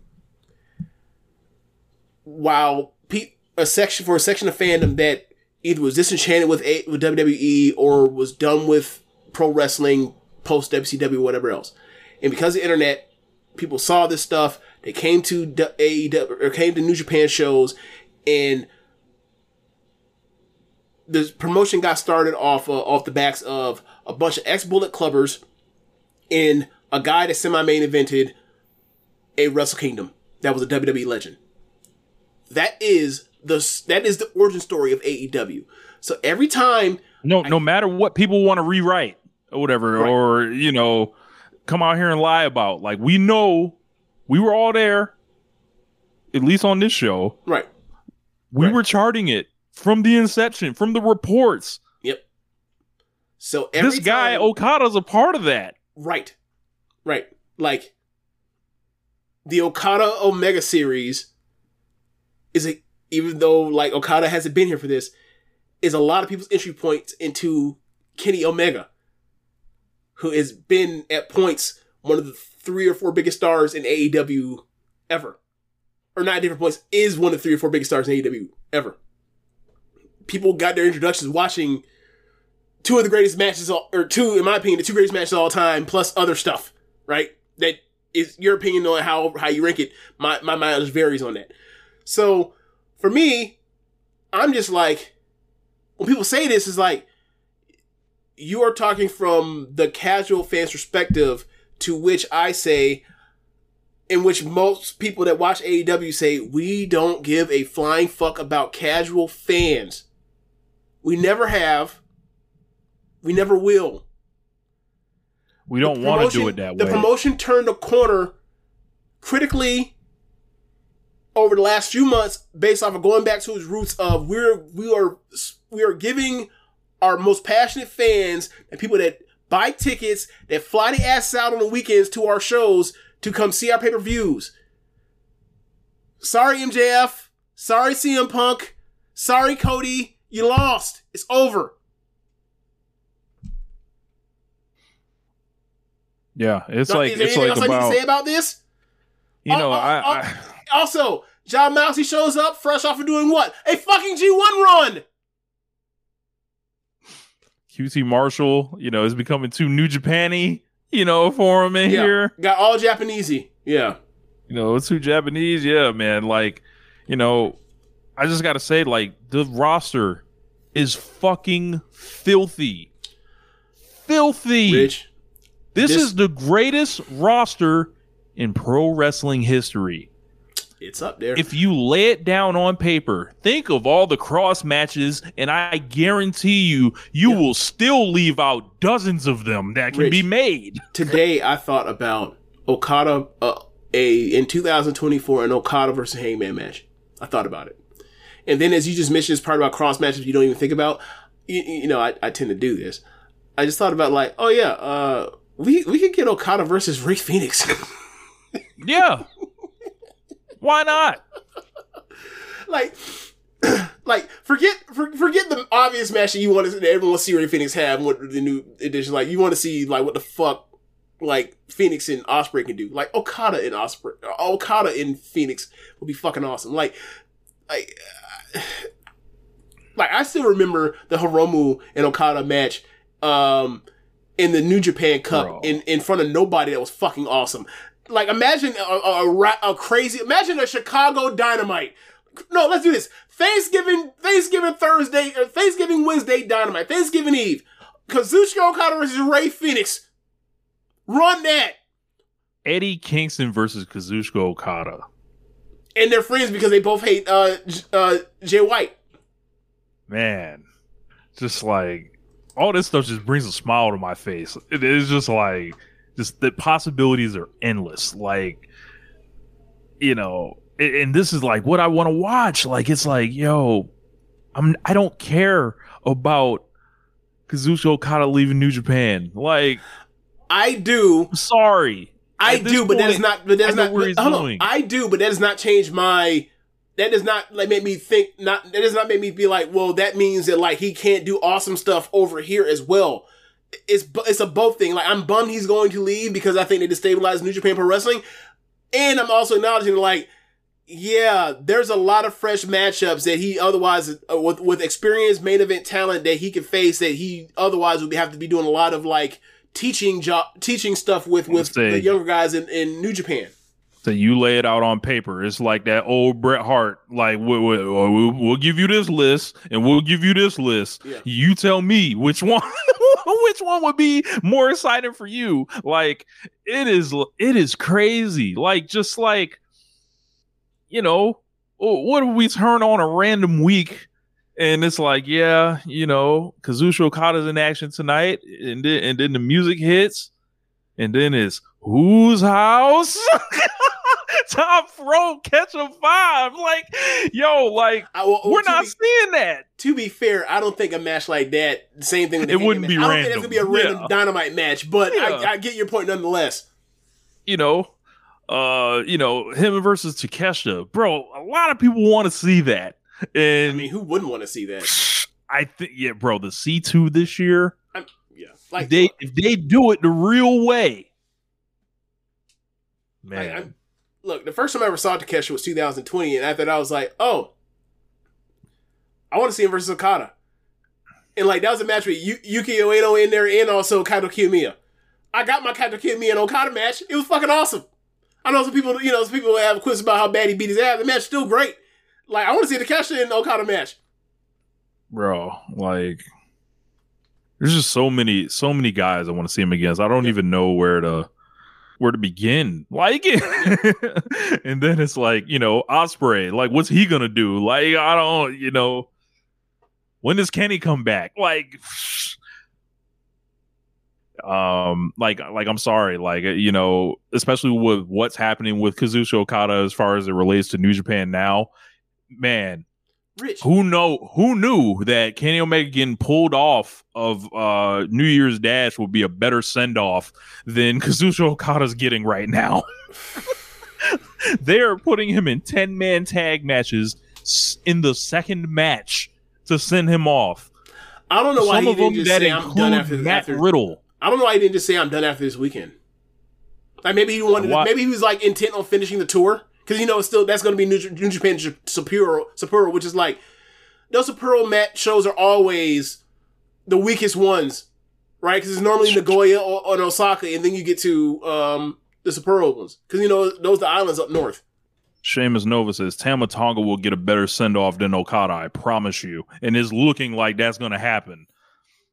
I watched the last Okada and Tanahashi match um, over the weekend, and man, it was just uh I'm gonna get real dark for a second here, um, but bear with me. It's like it's one more reminder of like how much things are changing, times are changing, and like you know, you just look around and things aren't the same anymore.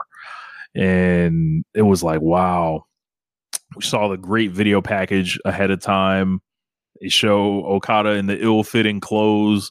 Um, you know, show him win the belt, show him crying in the dome, like mm-hmm. basically saying you're not IWGP level. You've shown finally surpassing Tanahashi. You, you show Tanahashi coming back in 2018 with that one title challenge, and then the G1, and Tanahashi wins, and then like shows them like becoming friends, and then teaming together, and then you know their one-off match they had last year, and then it was on to this one, and it was like Hiroshi Tanahashi comes out to high energy, but unfortunately, for whatever reason, they don't have the fucking music right. So like it's fucked up when I when I watch it and I'm pissed and I'm like, why could we not It wasn't the copyright high thing. energy? Yes. Okay, I was like, why could we not secure high energy? What did it need to cost? Is the yen that down? I'll let that hang there. Um, I saw Okada and Tanahashi go in the ring, and it was almost like the final lesson, you know. And it was like they are not even Okada. Both of these guys are not the wrestlers they were at their apexes, obviously for Yeah. in Tanahashi's case or Yeah. whatever. But Tanahashi, like, this is why he's so great still. He cocked back and he was doing high fly flows to the outside of the ring and shit.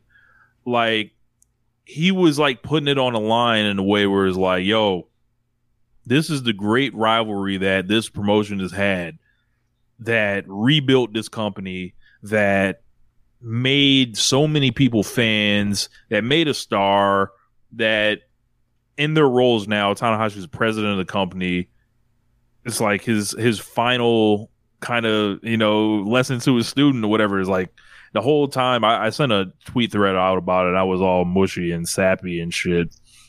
It was like I kept thinking the uh, whole thing was like, "Hey man, be your best today." Like it, this isn't necessarily about the rest of our rivalry, even though you know they were taking some sequences and stuff like that. It wasn't about of course. how good they once were. This is about who they are right now. Like I thought, and um, I was rooting for Tanahashi to win. The crowd was firmly too, and when, when Okada would like you know kind of do like little certain things, they would boo. And it was almost it was not like a fuck you kind of boo. It was like more like, yo, let's let's keep this pure, essentially. Like let's let's enjoy it one last time. And um I've watched a lot of Okada Tanahashi matches over the years. Long ones, uh the ones that were in Dallas and it was like some of it was like these, you know, long after it, it was a drawing match in Japan. Man, it didn't sound like it um like it sounded as over as anything I've ever watched. Like it was loud, they were clapping, they were into the match, they loved it. I loved it. Um Okada won definitively, you know, beating them, you know, even though, you know, was it one series been Rainmaker? over Was it one. Rainmaker still like it had been for the last one years? Rainmaker. Yep. Okay.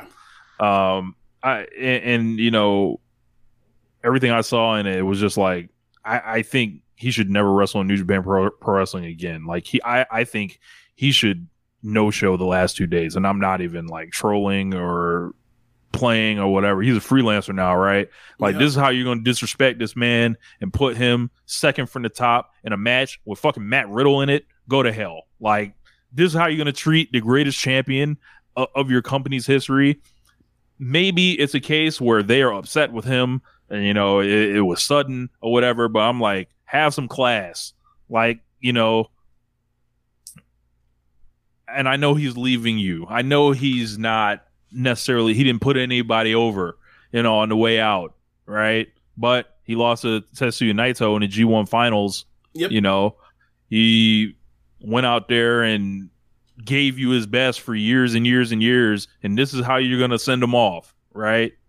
And I find that really disheartening. Like, and that kind of stinks. And I and I know some people are probably happy with it. They were happy to see him go. Oh, yeah. Um, and, Yeah, I mean, wanted him to know- wrap it know. up for quite a while and, Yeah. and stuff like that. No, I'm saying I'm glad. That's why I'm like bring him bring him to AEW now. Like like we'll take him. We'll we'll show him the love. You know, like like on on this side, and it's like I. It's unfathomable to me that they're treating Okada like this on the way out. Second from the top, not Uh, building an event around him. We saw the Nakamura farewell. They were all crying. It was a, it was a main event, Korakuen Hall. It was like this three on three emotional match. Everyone directly related to him. Okada don't know, fucking know Matt Riddle. Yep. What is this? And it, it's, it's Hell, almost like United hell, Empire Rich, guys, Rich. Blah blah blah. blah. Rich. It's like Kushida, when he left, he got the Tanahashi match at Korakuen Hall.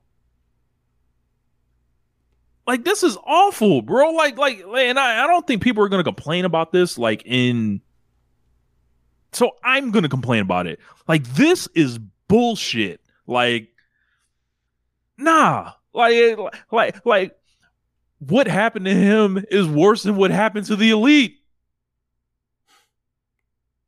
The elite just did jobs in the dome on the way out. At least it was the dome. Right.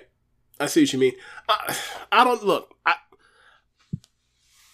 I don't know who's calling the shots, who gave the dates, whatever, who gave the exit of I need to be out by X, Y, and Z.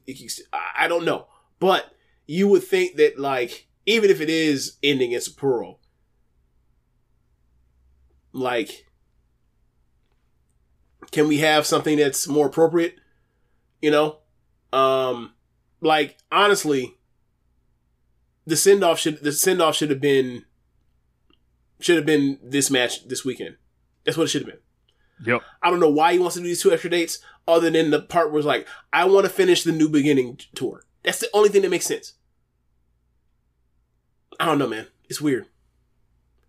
But, you know, I made sure that like when they said like, hey, we are wrapping up, you know, pressing tees in, in New Japan shop, Tokon Shop, that like we were we were getting rid of of the prints for the for the Tana or sorry, the uh, the Okada stuff. I made sure like I've always wanted this shirt. I just never got around to getting it. And I was like, it, it's it's gonna cease to exist unless you know unless I go to Josh Smith route and get a boot. I ain't I ain't going out like that. So I ended up getting uh, two Okada shirts. So um, they came in today. So so I had to put the order on because I knew we were gonna talk about it. So yeah, man. Um,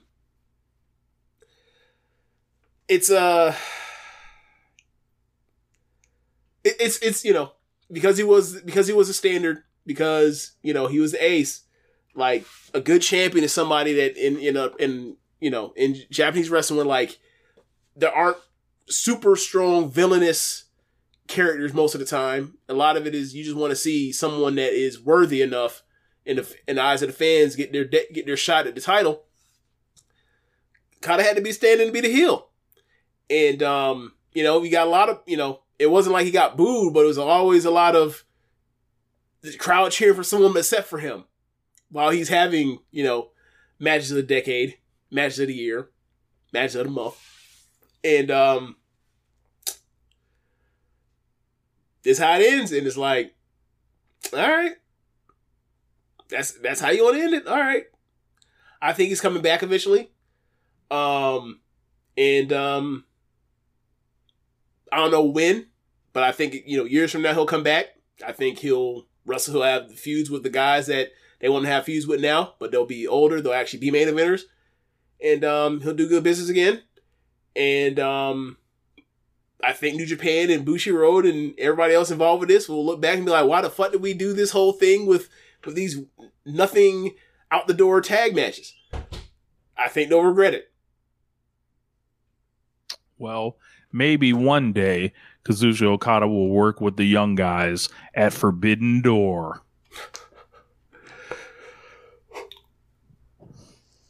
That's funny. That is funny. Um, yeah. Um, news that broke shortly before we went on air. I figured this would be a good place to uh, pop it in. Rocky Romero is now apparently working for AEW in the office. Huh. So, um, don't really have much more information than that. Meltzer threw it in on part as part of the daily update. So he's working. He, wait, wait. Does, so does he? Has he switched jobs, or does he have two jobs? I, th- I believe he has multiple jobs. Mm, okay. But yeah, um, so with that happening, there are a couple thoughts that spring to my mind. One, this man Rocky Romero was putting a check with a check with a check. Yep. Um, MJG would be very proud of him. Yep. Um, he is. It, in my mind, I'm like, is he being brought in with Okada? Like, is like this? Uh, i- is he going to be his mouthpiece or something like that?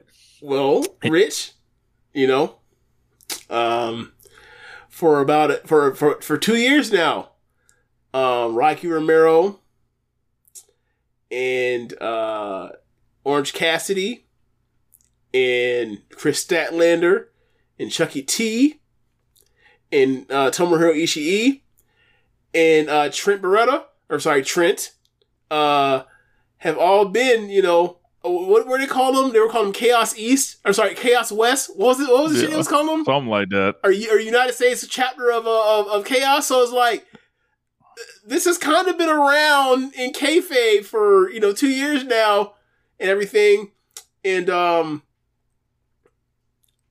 if if it if it works out that way, man, I gotta say I feel happy for I I, I feel I feel happy for Rocky Romero the way he has finessed the game.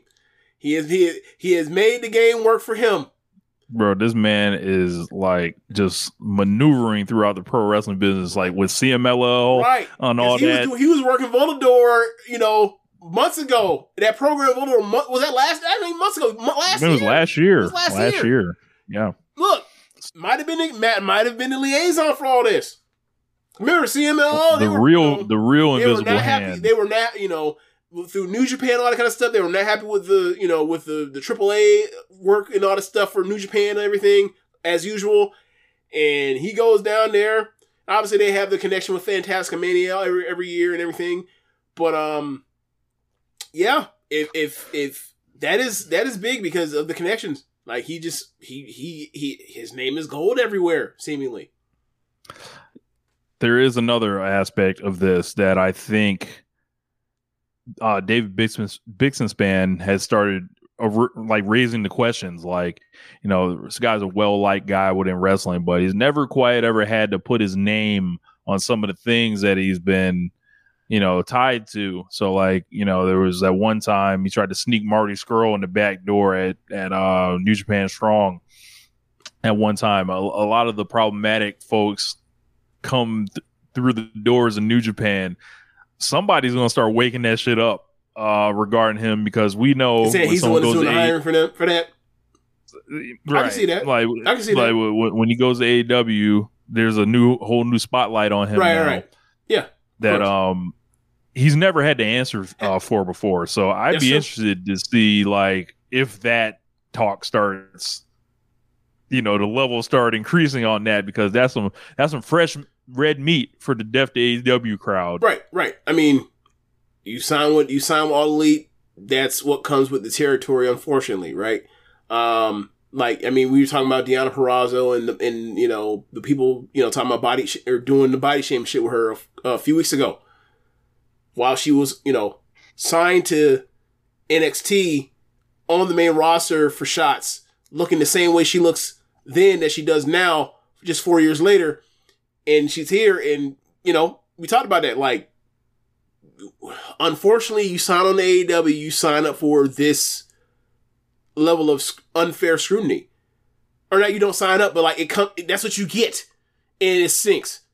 Um. So yeah, man. Like in, in the case of um this Rocky thing,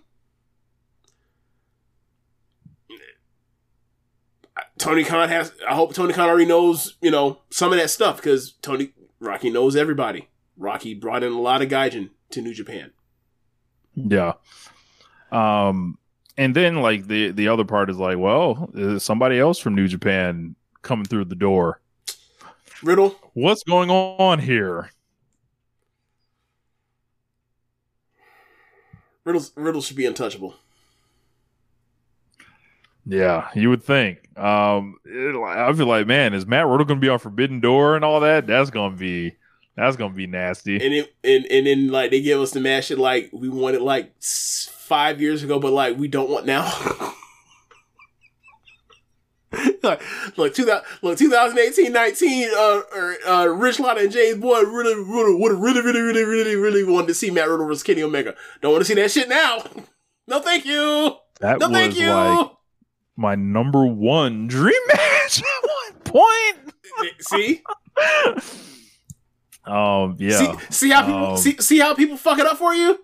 See, Um, see how you yeah, your faith in humanity. How how how humanity said, nah, actually, motherfuckers evil. yeah, yeah, Or doing so evil. like. It's just eventually. I think Rocky's gonna have to talk about this at some point. So hopefully he's got you know. Uh, I'm sure he'll have something to say about it. But um, yeah, these are the moves you made. You know, these are your man's. You know, Wow. Yeah. but um, you know, moving forward, AEW Dynamite this week, brother, flat out one of the greatest AEW Dynamites of all time, and I had a couple talks with uh, some people in the company. Um, this is an exclusive for you guys. Right up at the top, they consider that as well, down to the number of of what number dynamite this was. Uh, and I, I'm here to tell you is is top three and not three. So. but uh so so they kind of have an, an idea of uh the uh you know the level that they're aspiring to be right now. Um they were in phoenix arizona a great crowd. Um and this i remember um there was a Hangman Wheeler Yuta match beginning of 2023 when they were in Phoenix. So their second uh, time out there. This uh, whole thing opened up with Swerve taking on Hangman Page, and this went to a 30 minute draw, and this was sensational. Um, I never really bought much of the double turn talk between these guys. Like as far as like you know, a lot of people you know, I always said that'd be news to me. You know, I feel like I would Mhm. spot such things Mhm. um, because the crowd is cheering for Swerve more. Yep. Uh, Hangman is that don't getting they, they more. don't, there are still obviously Hangman supporters and also people that remember the storyline. right, right. But the way the winds are blowing seems Yep. to have, uh, you know, seeped into this match, and maybe they're somewhere else now um, with it. yeah. and um i thought this was like this was such a deep match like as far as like the things that were happening i really went crazy for hangman thinking prince nana was cheating but he wasn't Oh my god, I because love this that. this was set up with swerve's promo on collision Right. where he was telling prince nana don't interfere or whatever Yep. because i want to beat this guy blah blah blah I didn't see that and, until I didn't know or see that until this weekend. So I'm Mhm. watching it and I'm just seeing the spot and I'm like, it. You know what it made me think of? Do you remember? All right, what's your favorite Roman Reigns feud in? WWE? uh Don't do this. 2016. roman reigns and aj styles Yep. Yep. okay And how did that start? Like Roman come Roman's a baby face, AJ's a baby face, uh, post WrestleMania, and then all of a sudden, uh, Gallows and Anderson show up and start attacking Roman. And Roman's like, this motherfucker, those are his friends, this bullshit. And the Usos start showing up, interfering. The AJ's on AJ's side. Roman has nothing to do with the Roman has nothing to do with the Usos stepping in, and they just like, this motherfucker screwing me over. And it's just like that that mis that's that miscommunication of these are actually two good guys, and then their friends slash family are causing the tension, and that's what leads to all of this. Like uh, the whole thing of like Nana has got is interfered in the first two matches. The third match happens. He's just sitting there. He's not involved. Earlier in the match, uh, Swerve actually got, got a hand on the rope on a, on a pinfall. This time he gets a foot on the rope on a near fall. And given what happened in the first match, he's like, "Oh, this motherfucker clearly put his put his foot up and did the fucking dance. I'm going to fucking kill him again." And Bro, he he fucking destroys uh, Prince Nana with a chair on the Yes. outside of the ring. It was it- yes, yes, yes, uh, uh, and I'm not sure, given uh, the match, like where it was in the match, but before Roman Reigns and Braun Strowman. That's my favorite Roman Reigns feud. it's, I mean, it's amongst that. I'm glad Dr. Leary brought that up. Yeah, I mean, I mean, if, if you want, I feel like that is the biggest cap in the feather for Roman's, uh, like wrestling acumen that he was able to carry Braun Strowman to good ass matches, uh, and made him a star by you know putting him over by getting his ass beat a million times. So yeah, um, I can't remember the the in the match at what point, but like there's a near there's a tease of a near of a ten count that Swerve beats, in in which not Nana does the inspirational Nana dance, and I'm like, God damn it! They have turned the Nana dance into into into the fucking Undertaker Paul Bearer urn. I can't, Yes, wake up. Like, yeah, yes, yeah, oh yes. I couldn't believe that shit. I'm losing my mind. Um, and then that happens as you mentioned. I can't. I, I'm pretty sure that happened first, and then you get the uh the Nana thing, and then Page he loses he loses fucking mind. He's like this fucking guy keeps interfering in these matches with this guy that is very fucking good, but he can't beat me without that fucking guy helping me. He helped him again. I'm I've had enough. Gets a chair, lights his ass up. Crowd boo. And before the match even started, I had texted you. All right, right as the match, the bell rang. I'm listening to the crowd, and I'm like, I send live. I'm sending message to Rich like, "Hey, bro, are they doing a double turn?" And I remember, I don't remember what you said, but I was like, I put like the way this, the way the energy this thing's going, and the way and then you see in the match. Like, I was like, this is setting, the, this is setting the the the the um, this is setting the grounds for one if they decide to do one. And I was like, hey man, a lot of people talk about Bret Hart or whatever else, and a Bret Hart merchants. Some people just do it. And uh, hey man, the page, that is the way to do the, the Bret Hart stuff. That is the way to do it. Like the thing about Bret Hart was he was justified turning heel, but he was so whiny, and you had the ascension of a heel that people liked a lot. And then you had the grounds for it. All you gotta do is just complain, complain, complain, and actually have a valid reason to be doing complain, but people don't want to hear you bitch all the goddamn time anymore. We're here now with Hangman. If they want to continue with this, I think, and, also you get to the draw at the end. He takes a coward way out of not. You have the heel, the person that He's did the whole done. induction, say, "I Swerve want has five him more done. minutes," because Dead he wants to prove for once and all, I can actually beat this fucking guy by myself. And Page takes the easy way out and says, "Nope, you can't beat me." And then because he's a heel, he's basically in a heel mode now. Says, "You lost, so you are not no more contender." The ranking started with Swerve as a Hangman contender. You got to draw. What do you think is me? Who do you think is number one contender Yeah. after the draw, Hangman? This man, this man has lost his mind. Nana has broken this man. This is awesome.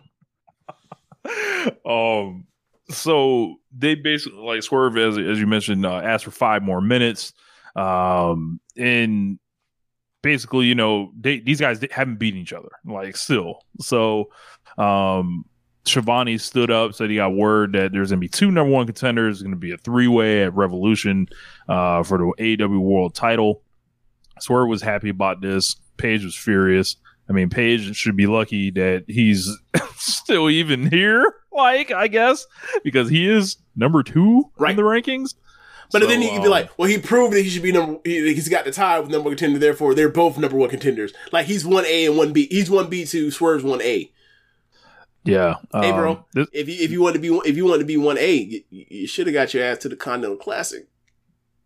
stupid. You know, but you know, you want you you and your friends want to do, didn't want to show up for work, and now look, the elite showed up to work, and look where we at now. We in greatness now. See, we should have put that. We should have came up with that elite signal years ago. Years ago.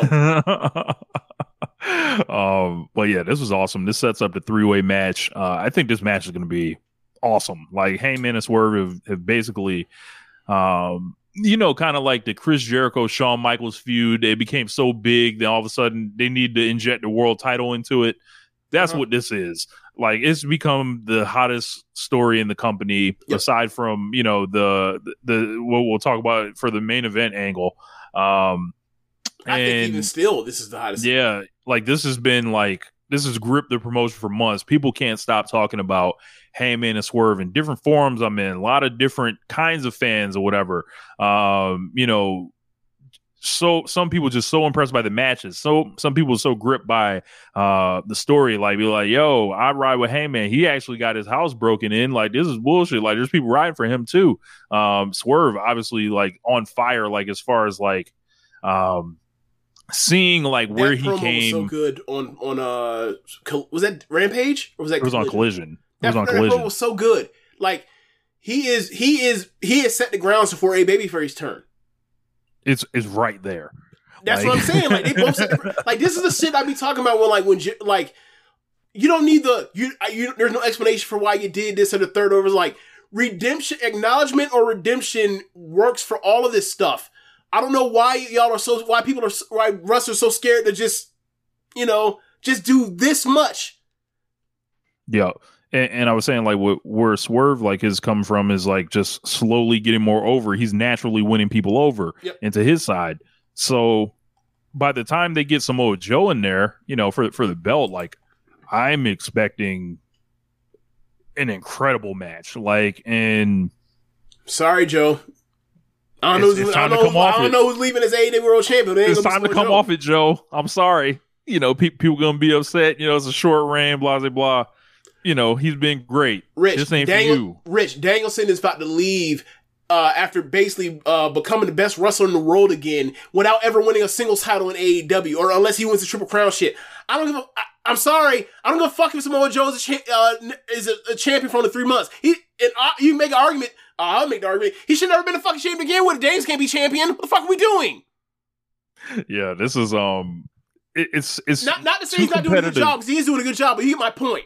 It, it's so competitive that like just looking around is like I don't feel like I can justify Samoa Joe like for nine months with this roster, especially like with what Swerve and Hangman have going on.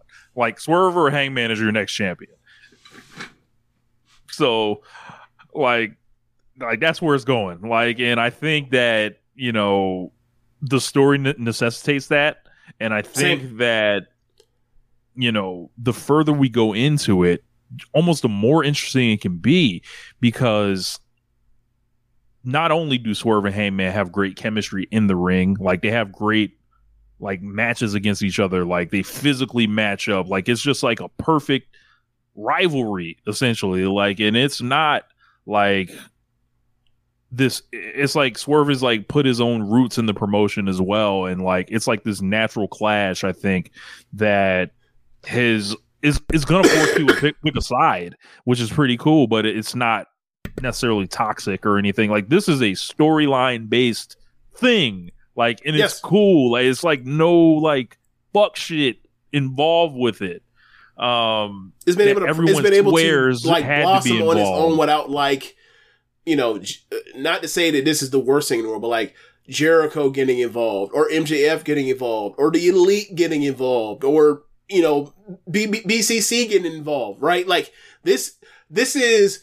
Uh, this is like the thing that I'm just like I was always saying like the Hangman thing like can he get something off the ground on his own without like his without his homeboys you know carrying him and this is it and like I mean, it's already one of the greatest like robberies in, in AEW history, but like quite frankly, personally, me as a pro wrestling fan, it's probably my favorite robbery in pro wrestling since Tam and Giulia. It probably is. Like the proof is in the pudding. Like these characters work together. And you see them changing because of each other, and you see them leveling up because of each other. It's awesome. It's fucking awesome. Like they they they hit they they struck lightning lightning in a bottle with this. I don't know if this was the, the intent. I, I, I it probably wasn't. Oh well, we're here now. It's been better than we ever could have expected. Yeah, man. The and, and Revolutions is going to be a movie. Like, and also, you know, I want to say like hats off to the people in charge now that are getting the booking together and everything. Like, to I thought at first when they booked so many matches ahead of time, I was like, well, how are they gonna how are they gonna do television when they already so many things set in stone? They were had so many things set in stone where it's like we have things set in stone, we have people doing other things to get there. We have we continue on the long path of this stuff. We can tell this winding road with Samoa Joe playing the champion. The, the rankings coming back help this all. Like, I I think they now need to like basically set all their fucking pay per view matches up. Where they have like four matches, like two months before the pay per views out now. At this point, like Mhm. Obviously, I, I think it'll be hard to do when you do the you know all in all out a week apart. But like when you get full gear by itself, when you get double or nothing by itself, like we need to have that shit two like six to, to eight weeks ahead, just like this, because like this has been. I feel like this is like the best the booking has been since like I don't know over a year. 2021. Like like going into Revolution twenty twenty one. I can I can agree with Nah, uh, I probably say going into Revolution 2022, maybe. Okay, yeah, that's fair. That's fair. That's fair. Um, because that's when they had that's when they had the MJF and Punk stuff going on with Wardlow. Uh, yeah, and you know they were doing the Danielson and um and, and, Moxie thing. Yeah, yeah, yeah. I, I agree with you. Yeah, in, in almost two in almost two years is the best of booking's been, yeah. Um, and it co- and After- it coincides with MJF being gone. It's interesting. um, May- Maybe we were too hard on CM Punk. no. see, CM, Punk- CM Punk was CM Punk was taking all that man's bullshit ideas. Like, nope, nope, nope. Get uh, look, take the pickles off this, off this. Take the onions off this. Nope, nope, nope, nope, nope, nope, nope, nope. We're not doing this. You want steak sauce on this burger? Get the fuck out of here. We're not doing that. CM Punk, CM Punk was probably like, this, this kid, it's too much ambition. Anyway, let's move on. we had uh Toni Storm taking on Red Velvet, Deonna Purrazzo on commentary. Um, I don't really remember much about this match, but um, this was the best Toni Storm match, the, the best timeless Toni Storm match. I think she's finally figuring out how to do this without being too sh- too much character, too sticky or too sticky, and like actually like with within her character be able to tell stories that are actually entertaining as an actual wrestling match, as opposed to being a a bit of a comedy sketch. And I thought Deonna was was uh was good on, on commentary. Yeah. um, I'm enjoying how Deonna Purrazzo has been presented coming into the company. It's like, I guess it works so much because Toni's such a clown, kind of, where it's like th- we have no choice but to take Deonna Purrazzo seriously. So, like, um, Yeah, she wasn't. She wasn't talking about getting beads uh, that went around her neck uh, this week. Uh, Deonna, no, she's not doing that. yeah, um, Tony kissed her on the cheek, and then Luther stepped in, and uh, you know, blah blah blah. Uh, uh, well, did the Jonathan Majors, you know, break him up. Yeah. Wait, wait, hold on, hold on. So we got um uh Renee was backstage with Orange Cassidy, Trent, Ro- AEW's Rocky Romero, and they were asking um Cassidy about wrestling Tomohiro Ishii on Collision uh, after having a six man on Rampage.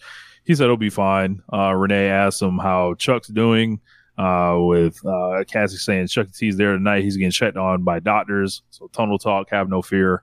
Um, Renee requested they bring it all in for a handshake, and uh, everyone obliged and left left the shot. Uh, Did you I catch what- did you Renee catch was what Trent she was said? rocking all jean gear. What's up? You catch what Trent said?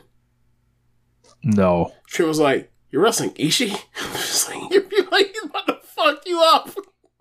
It was great. It was like it was so understated, but it was like that, that, that- the way he said it and the look he made. It was like, "Bro, you want to do this? That's not a good idea." Up next, Jon Moxley, Bryan Danielson, and Claudio Castagnoli making their trios debut, taking on Mascara Dorada, Volador Jr., and Hechicero. Let's get it. This fucking rule. This ruled. was a blast. Oh my god, this was amazing! Like crowd insane. They're in Phoenix, Arizona. Man, they gave they gave uh the luchadors the babyface corner, and it was like, yeah, they are the baby faces out here. Like, bro, I love this. Uh, just all the pair offs. They got Moxley facing off with Volador. They've got Danielson and Hechicero. They've got Mascara here picking up where he Dorada Left off, just putting Danielson in in, a, in the fucking blender. in hell. Yeah. Yeah. Uh Dorada and, and Claudio bouncing off each other. And this is like there was a lot of cool flying on this. There was like brawling.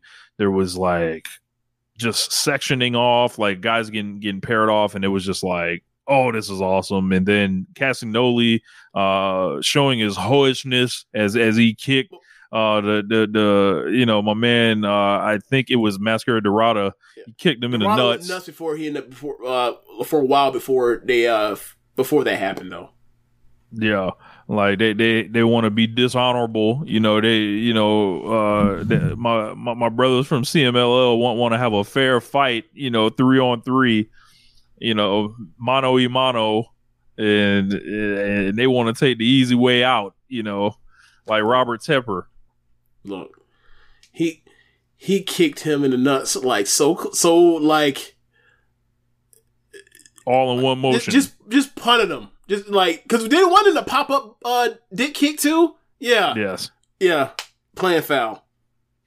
Yep, and, and it was like I mean, uh, man did a foul, and you know he got the pin. Uh, they were not happy about this, obviously, um, and from there, uh, Mystico, who was ringside, Star Junior, and Esfinge came in.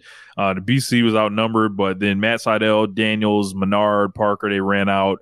Uh, all 12 guys were staring at each other. I was like, man, this is too many Mexican dudes fighting too many white dudes. I think I got to go with the Mexican guys on this. You know, this ain't just a tag team match. This ain't just a two on two. Like, nah, man, I, I think I'm rolling with CMLL on this one.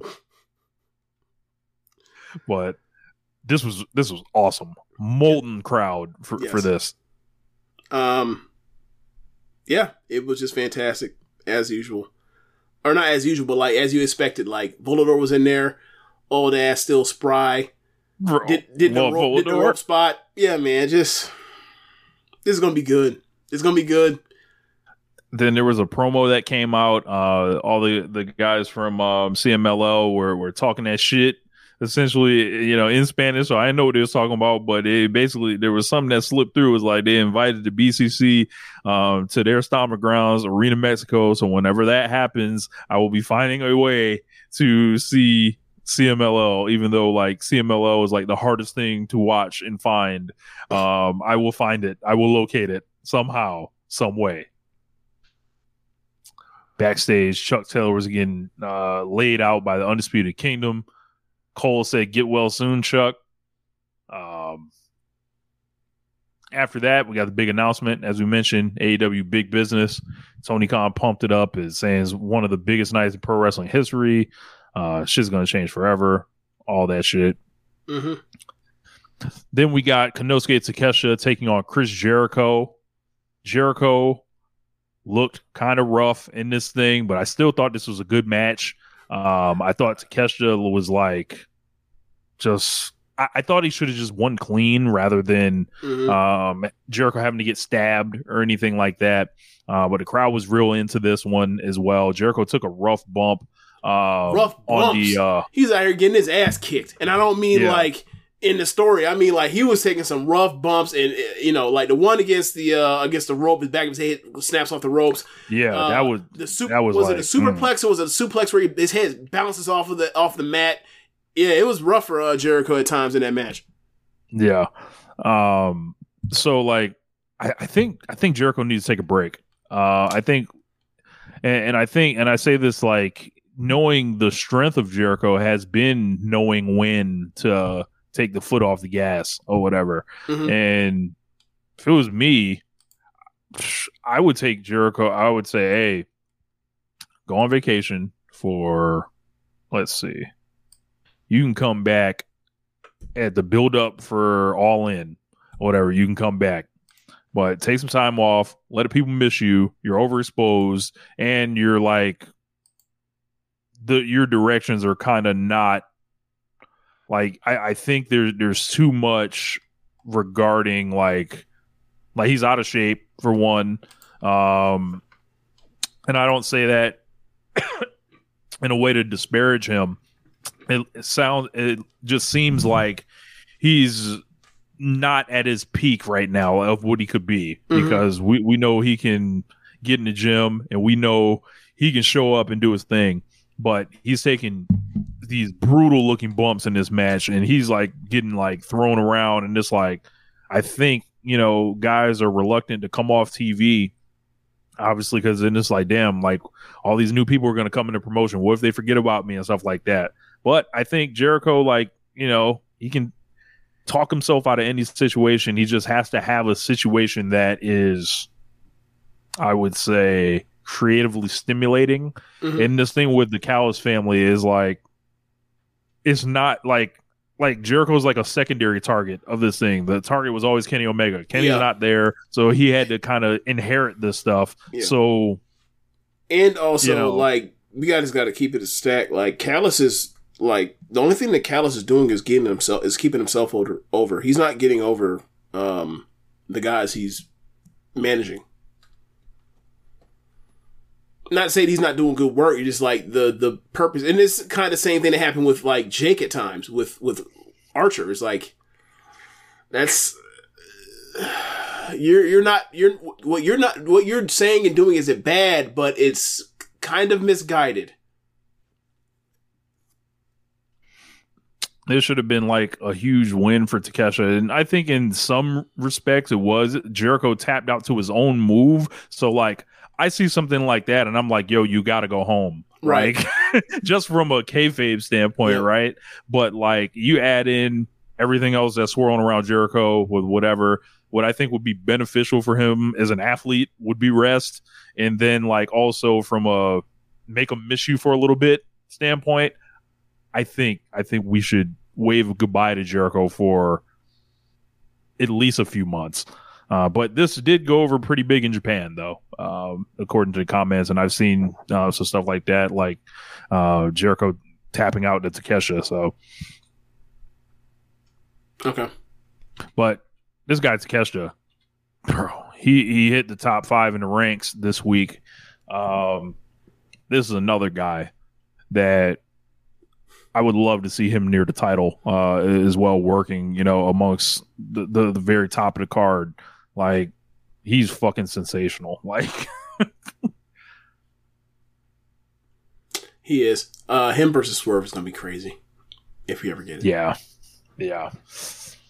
Um, Or or you know, Takeshita versus Danielson. Takeshita versus Moxley. No, we already saw that. I'm sorry, and that was we fucking already saw awesome. those. We Yeah, already saw that. That was Yeah. fucking awesome.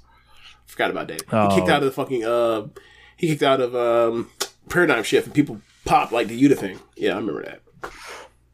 Yeah. Um. Then we got our main event, an absolutely incredible match: Sting and Darby Allin defeating Ricky Starks and Big Bill for the AEW Tag Team titles.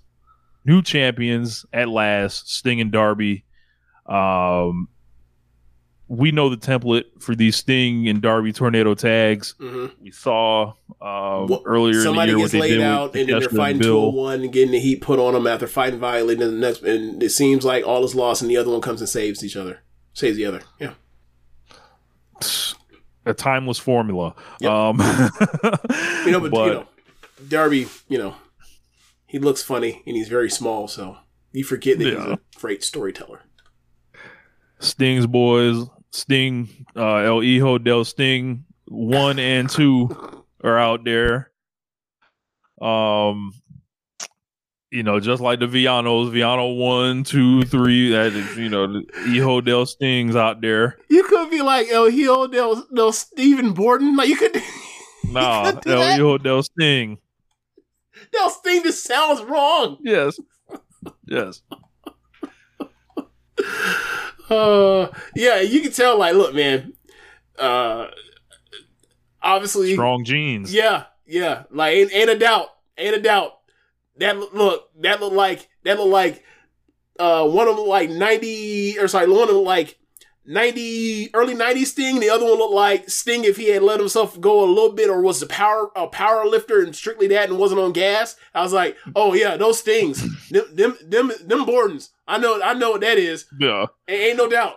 Ain't no doubt. We look, we know who your daddy is. Yep. Yep. If they look, if Sting had been black, he, you know how many times them kids have been like, you look just like your goddamn daddy. Yep. Yep. Uh, Um, so there was, a, I thought there was a great spot from Ricky Starks here uh, with the hesitation. I bumped it a quarter star just for that. Uh, the hesitation to, to put Sting down and then it costing him. Uh, I, I like how he didn't overplay it. Like it was, it was nice and subtle, kind of. And um, Sting gets the pin on Ricky. Big Bill was awesome in this. Every Big Bill uh Darby interaction over the, the past like you know I don't know a year or so has been great. I would love to see them work a singles match. Um and I think Bill is just like a guy I've always liked and he has a presence, he can talk. He's like driven, he, obviously, and I, I think he can do some things or whatever. Um the Darby going for the tope through the ropes, and then the counter from Big Bill to catch him, and it turned into a boss man slam. That was that was fucking awesome. And then not only just the, the idea of doing it, but the idea, the execution, where like he catches him and then dips him low, and then picks him up high, and then drops him. It was it was it just looked incredible. Yeah, like that guy. Like he, he another guy. He should get a push. Like, um, then Sting hits the reverse DDT on Ricky, wins the belts, celebrating with the family with Darby, and then Matthew and Nicholas Jackson emerge from the crack smoke with the white suits and the white baseball bats and start lighting them the fuck up. I don't know what happens, but Darby gets busted open. Um, they turn, you know, their backs and start whooping on El Hijo del Sting one and two. Fuck them up. Not trained wrestlers. They they're in a dangerous environment with these madmen wielding bats. They beat on Sting. They beat on Darby. They get blood all over them suits. The Mhm. crowd is fucking furious, booing. It's so hot. This is one of the hottest angles in the history of AEW. They wrestled on Rampage in the bloody suits for a squash match. Incredible. Yep. Just the ultimate old school angle here. Um and I think anybody that was so you know what happened a couple weeks ago and the this was the direction that was confirmed. We saw the crying, Mhm. we saw the hoishness on the timeline. We saw that. Well, how about it now? Yeah, because the Young Bucks, you know, the video game wrestlers, uh, they laid out uh, on on the main event or the the end of the main event. They laid down a good old fashioned Southern heel team heel beatdown. It was violent and it was bloody, and it pissed off people. We get told that these motherfuckers don't understand wrestling. I, is that the that kind of heat? Is that the heat you looking for? Hey, hey, Rich, you you've heard me often. You've heard me say on times that like, hey, I I, I get with some people with the Young Bucks. They don't like the physicality of the wrestling. Not to say that there's that the Young Bucks are soft or that they don't take bump incredible bumps as they do and they get their ass kicked a lot. But like sometimes it doesn't feel like there's there's oomph there. When Well, well, how about now? Them, baseball bats, that's the oomph. They beat Sting's ass with a baseball bat. Boo them niggas. How dare they? Sting ain't supposed to go down to no baseball bat. That's his weapon. Look, I know Triple H is like, see, that's that's that symbolism I be talking about. The weapon symbolism. Stupid. That that weapon symbolism. You beat look, you beat somebody down with their own weapon. Like they was whooping Darby's ass, punching him in the head, fucking him up. Uh, crowd's melting at this point, and you start look, thinking about Revolution and how hot that match is going to be, and it's going to be for the belts, Yep. as we can see. Yeah. Bucks said they about to run up their record and go through the ranks. We've arrived. Like three way match, tag team belts. Mm-hmm. We are Man, what are we? Uh four weeks away or three weeks away? uh, we are th- three weeks away, I believe. Yeah. Yeah. Well Like, done. This was this was an angle. This See? was how you draw money. This is how you increase pay per view buys. They didn't have to work shoot on anybody. They didn't have to do no bullshit. I remain impressed by how this was laid out between Sting and Darby, Matthew, Nicholas. Put them in the fucking Hall of Fame. What are we doing, man? I don't know what we're doing. what are we doing, man?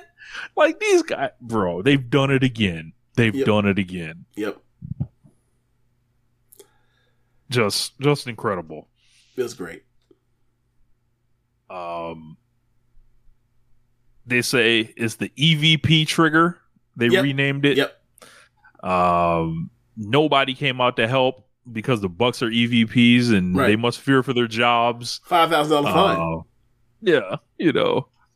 Bucks may have to kick them from the building, so you know. I don't know if they're going to do this, but like I'm kind of interested to see like how they do like a Young Bucks versus like BCC like feud based around like who's giving who fines between Danielson and and and, and, and Nicholas and Matt Jackson That's based off of like like you know what if you want your work shoot shit you this should be it like you put that program of like who who's finding who right They just hand the money back and forth. yes It's to you. It's to you. It's Right. to you.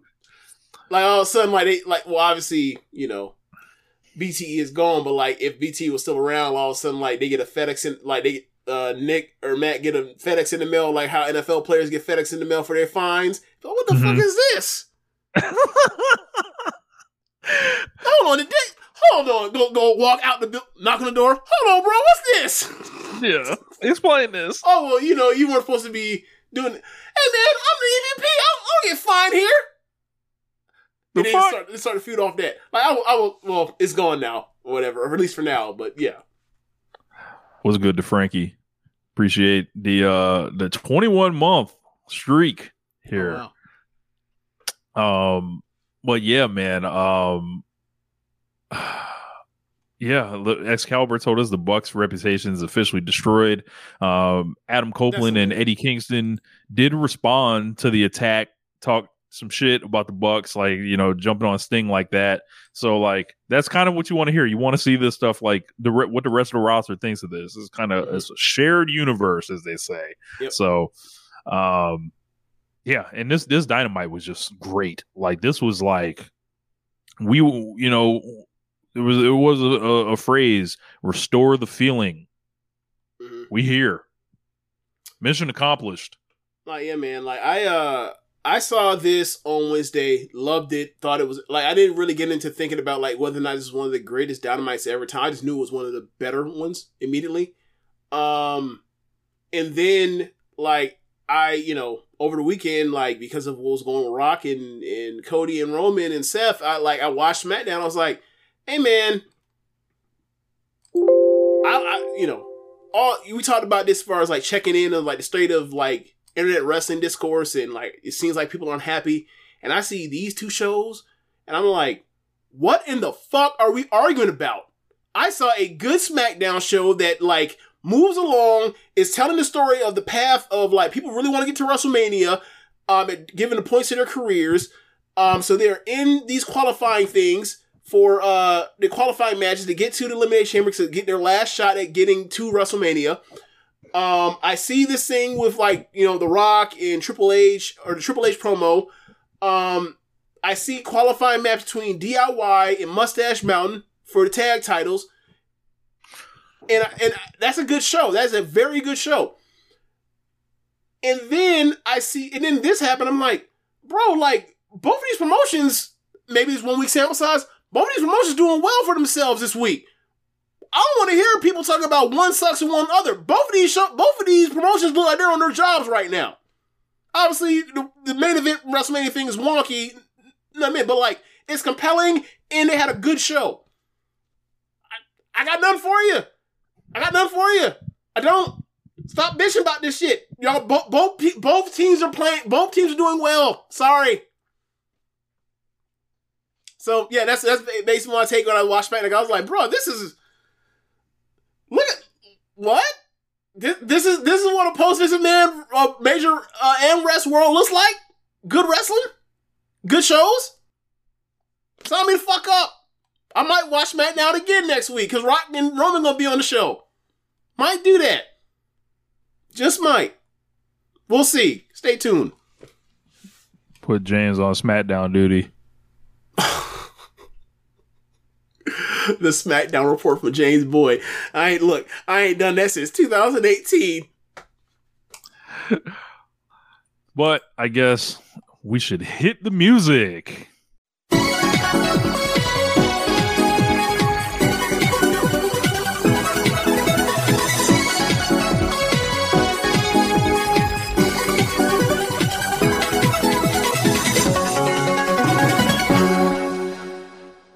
Free Mayu Iwatani.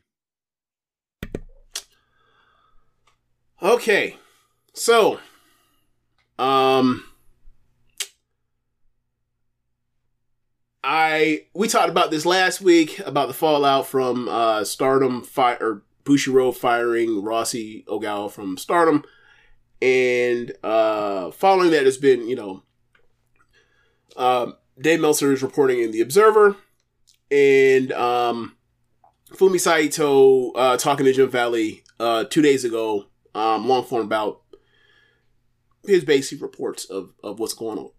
And uh, uh, for the most part, it's more or less the same. Um, Fumi in his uh, YouTube uh, video basically talked about like, in Jim Valley basically talked about like, you know, people just long have long assumed I'm, I'm like anything that or most things that uh, Meltzer gets uh, in regards to Stardom is from me because of my connections to to Ogawa to Rossy. That's not the case.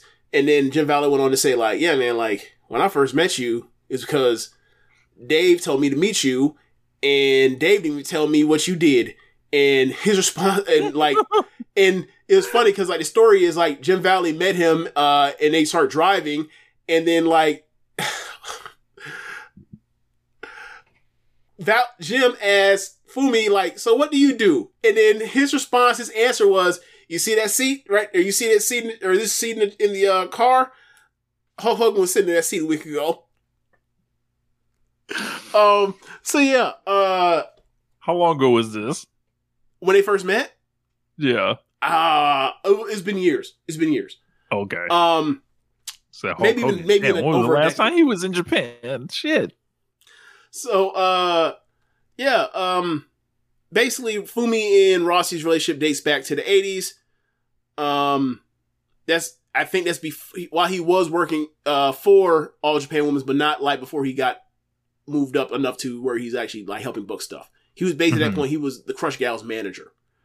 Um, so, fast forward uh, past stuff, get to actual stardom um, stuff. Fumi or Dave Meltzer t- talks about how um, talked about this week about um, Giulia is leaving for WWE um, at some point in the near future, but she agreed to um, help Ross start up a new promotion. Um, sometime this year, uh, it will happen according to Fumi. Fumi said uh, that like he thinks like five of the main eventers, five people he well not five of the main eventers, five people he deemed as main eventers want to go with Rossy's group, um, and we'll be able to leave after March. Um, and that he has people that he that uh that Fumi dubbed as golden rookies, and um said that like they will be running. He said Sumo Plaza. I was like, I don't know what Sumo Plaza is, but I know what Sumo Hall is. Like you're running, he's gonna run Sumo Hall. That's that's gigantic.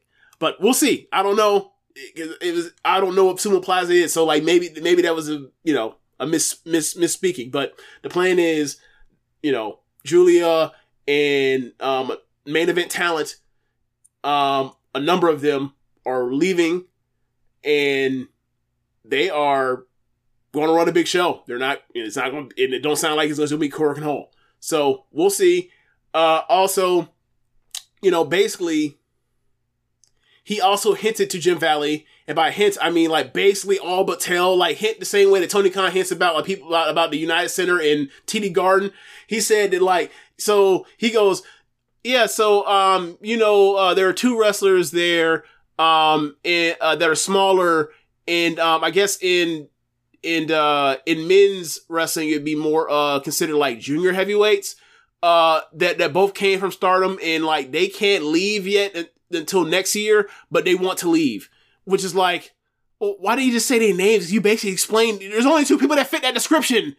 So rich you were worried about them being split up. They don't sound like they're, like they're gonna be split up. They're they're going to be together um until next year at least but it seems like they're you know, they both want to leave and go to uh go with Rossi. So um at this point Man, who's this gonna point- stay? so that's what I'm getting at. So at this point, it seems like the only person that is staying is Tam Nakano, and I don't know if she's staying because she wants to stay or she's staying, uh, and, and- and also like to uh, what do you call it, uh, fill the, the the the power vacuum, or if she wants to, or if she wants to stay because like she's one of the people that stay that signed through the year. She has no choice, so she may as well she say she's gonna stay and then bounce anyway. Cause like I, you know, I I don't know, but it ain't looking good for the star. Um, if this, if this, if all this stuff comes to fruition, it's gonna, it's gonna be, uh, Stardom ran how Stardom used to be ran. And one of the reasons why, and, uh, Fumi mentioned this as far as saying, like, uh, this pairs with Meltzer's reporting about, like, what you, I don't know if you read this when he talked about, like, they wanted him, to, they wanted him to play aggressive cards he was not happy about. Fumi explains, elaborates, says, like, remember we playing about this two years ago and this is also when they started compl- talking saying like the, the the thing started being weird. It's like, hey, um, there are two pay per views a week or two pay per views a month now. Used to be always be one, now it's two. We t- we noted about that. We talked about the Sermon Showcase stuff. Rossi said that he did not. New or blood. He said that Rossi did not like having all the Stardom and Showcase stuff with all the gimmick matches because they didn't have any build towards anything. It just you're just doing them to do them. Same things we complained about. He also said that contribute. Uh, Fumi also said he felt, or not that Rossi did, but Fumi felt that that contributed to the to the injury rate, which you know there was a lot of that. Um, so yeah, like a lot of things we complained about over the last two years about like why are they running two pay per views a month or every two weeks? Um, what is Stardom in Showcase exactly? Um, Fumi is basically elaborating, saying like the people that are in char- the people that are in charge. Rossi thought that he was going to be in charge of the booking. Eventually, corporate did the well. We have merchandise stuff here, so we need to like do the merchandise first, and then worry about like how to get creatively to get to a heel or a face turn based off new merchandise. It's Uh, like reverse engineering shit, and it's like you have to let the the wrestlers lead the way, and then like support the wrestlers with the merchandising, with the promotion, and you can't design the promotion to and then make the matches match. Like it's like that's how people get in trouble. Like that's how people get less interested in things. Right, and that is also like how '80s cartoons were made. And when you go back and watch them, past the nostalgia, if you were a kid and know no better, you're like, "Oh, these are awful." So Floyd was on here last week talking about He-Man being awful, and I pointed out to you, I pointed out on the show like He-Man was a you know were toys that were eventually made into a show to then help them sell the toys to launch the toys and sell them. And Brewhaven that's why you said the same thing it's as you. James. Sorry? Brewhaven in the comments said the same thing as you at the same time. Yeah, yeah, yeah, yeah. Um, so like this that, that's just doomed for failure. So that's why you've seen like even though 2022 held up strong, 2023 went awry. And one thing I want to point I want to point out in Meltzer's uh reporting in the Observer was that like he said that like the the Giulia thing that caused the belt to be changed early was about Maya Yukihi and saying that Yuki did not want to um had to be protected because she's a champion ice ribbon at ice ribbon at the time. She was not. Not only was she not uh, the singles champion in ice ribbon, she wasn't the champion in ice or she wasn't a champion in ice ribbon in any belt since 2021, and she wasn't the singles champion in ice ribbon since 2020. And I know that for a fact because that's the reason why. Because Yuki's title run at that time was the reason why I even got an ice ribbon, and then she lost to Suzuki. So I was like, huh? So that needs to be fixed or, or you know, clarified on whatever fuck he really meant or whatever else. But like, Because she wasn't- she yeah, I, I thought their thing. I thought their thing had nothing to do with it. I thought it was a personal issue, like that's why they didn't. That's what it really is, by all accounts. And but Meltzer added this thing about she needed to be protect- protected because she was a champion ice ribbon. Was like she wasn't even in ice ribbon at the time. I like when they had that when she showed up for um you know the start of Turkey or uh, um Triangle Derby. I was there over in Japan. I went to the first. Nihon few- James. I went to the first few uh Triangle Derby shows, and I was at Ice Romania. I don't remember if I I don't remember if uh, Yuki was there or not. I don't think she was on Romania that year, let alone the champion or whatever. Because Anna was a champion at the time. Anyway, so um, Let Your Hand. Um, it just seems like the it seems like the way this is going, like there's going to be because of the money of all this stuff. Either Stardom is going to wash out with all the talent that's there that are originally from from um the original Stardom, if you will, before Bush before the Bushiroad Poachers. That's more way The real Stardom. the real Stardom, and like. What's going to happen is like they either going to have to fill the void by bringing in freelancers, top freelancers like Amaya Yuki, whatever else, and then um to try to get the thing afloat, or they're just going to shut it down because that was something that um Toro O'Connell mentioned like uh in, when in his, in his side of the story to Tokyo Sports is that like if this shit don't hold up, we'll just shut it down, or we might have to just shut the shit down. And it, the amount Crazy. of talent that uh Fumi made it seem like is- it ain't gonna be it don't seem like it's gonna be split down the middle. It's like everybody realized like corporate's involved in this and they realize it and they all trust Rossi because Rossi broke most of them into the business or or made them stars to levels they never were previously. They trust him. He's the one there all the time in the and you know in the office. These people they don't know. They just met these motherfuckers. They only come in to meddle with their with their ideas and plans. They all want out too. And also as Stardom is you know multiplied in uh profit, their contract's still the same because they're still getting paid mostly off commission, but their their base salaries just got raised. But the base salary ain't gotten paid as, a raise with the company, so they're all frustrated apparently. And so yeah, um, Question from Zekamagi say, here's my thing. Didn't Bushiroad have this control with New Japan like they did Stardom? So I'll say this. This is I feel like this is a slightly di- different situation. I might be speaking out of turn here, but well. Bushiroad, like they inherited Rossi Ogawa.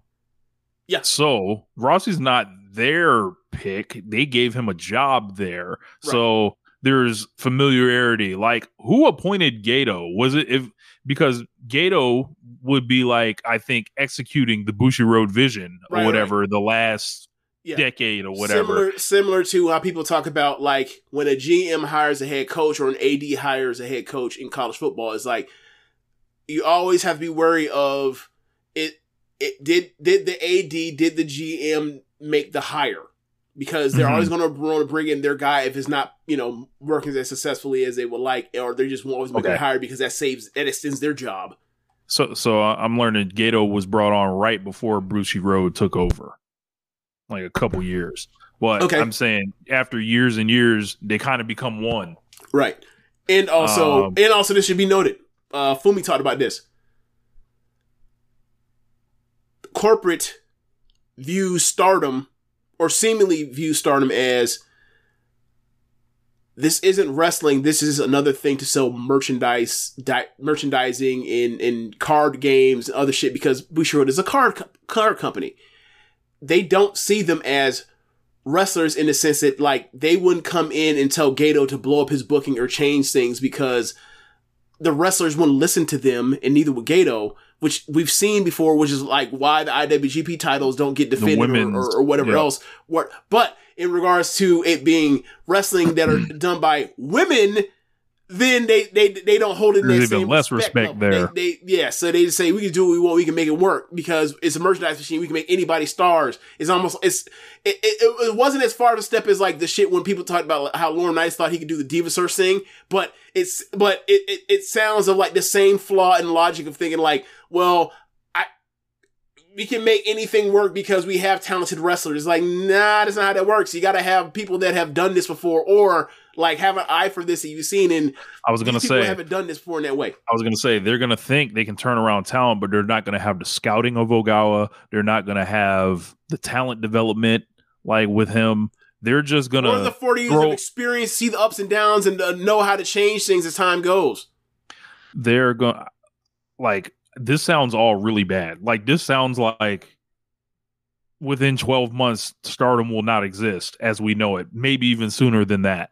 Well, I mean, Rich, oh, well, like, well, gotta- one, it, it actually isn't going to exist as we know it. It might not exist, period, is what I mean. Yeah, yeah, yeah, yeah, yeah. Um, like I'm, I'm now like moved from. I am moved on from the side of saying like I think that the uh the post stardom situation, or the the Rossi post stardom situation that he promotion he's going to start is going to do well, and we have two great promotions or two promotions worth watching. To now thinking like.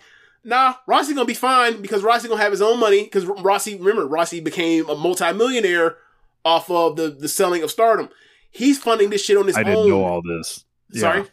I did I didn't know all that. Yeah, yeah, yeah. So like, he's not looking for a backing like how when he first started, you know, Arsion or when he started Stardom. Like he's doing this out of his own pocket to start this own thing, his own thing. So like, yeah, um, he has the he has. It seems like he has the talent. He has he already has connections. He already did this shit for multiple years with Stardom before he even sold the Bushiroad. What who knows what connection he has on the part where he's been around uh people You can get Now- any building he wants, probably. because he has, yeah. I mean, he has a well, he has an issue that Fumi talked about. Where it was like Korakuen Hall when they rent out, you know, shows or whatever else. They give show they give shows out to promotion via seniority. So like, Mhm. if Stardom in uh in this new Rossi thing is going to like ha- have the same date or they come to him for dates or whatever else, Stardom's gonna have the the in, the seniority, even though Rossi it was Rossi fucking promotion just five years ago. But whatever. Um, but outside of that, there it seems like he's gonna have the talent. So, um, like like Giulia mentioned, like they said with Giulia, like she's going to stick around for a few months to get this help to get this shit off the ground with matches and programs until she leaves off for WWE. So yeah, like. And then like the people, and then you know, and it's gonna shit. It seems like it's gonna come in waves where like people that were signed on longer than just the end of uh this particular spring. There, it seems like they're probably they're not gonna they're not gonna stick around for Stardom either. So yeah, um, Man. they're gonna have- they're gonna have to circle Tam saying she's gonna stand stand around now. Micah saying she's gonna stand around. Um, but the thing when they say stand around, we don't know how long that means. we don't know how long. Yeah, right? Yeah, Because like Mayu has to stand around, but she just being she just being vocal and saying she don't want to fucking be here. yeah. A lot of stuff like that was coming out with regarding Mayu Iwatani, and it was like, um, you know, I as far as like you know translations and stuff, I I don't know. Um, there's a lot of like reporting around her unhappiness. Yeah. and um, that that doesn't you know obviously she's got the movie coming this year. Yep. So like. There's a lot of pressure on her. Like she still has that. Um, she still has the IWGP belt, Yep. which even gets weirder now by the day. Like when you think about it in conjunction with like Giulia having the fucking New Japan Strong belt, and eventually that shit's got to come off of her. And Well, I mean, it's not gonna become off her. It's just that she's gonna hand it in. Yeah, she gonna turn that bitch in. Yeah. Like, Like, do you think Nasco is there Tora any chance weeks- in you, hell? You think in Nasco Tour in a couple weeks is gonna finna be her? Because I don't. I don't think Giulia is doing a job to anybody Right, anymore. right. Yeah, like she would be like, "I refuse." Yeah. What are you gonna do? Yeah. Like, like first off, never mind. I'm not gonna get to it. I'm gonna get to it. I I just I was move on after saying like I wouldn't have chose that opponent for her, but whatever. That's their prerogative.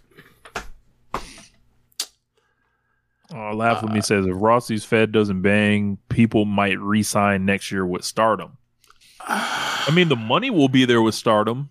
Yeah. Oh yeah. Like, the money will be there. Uh, The money will be whatever. So there. at It's least just like, people that are familiar with that setup will, will, be like, yeah, that's the, that's the money. I just But- have I just have questions about like the management strategy. Like if they are, see the promotion as like the wrestling is the last thing, and they see them as like essentially these assets that like they don't see the wrestling first that concerns me Right. like just just from a, a know-how standpoint right. it's like you that means you truly don't know what you're doing Right.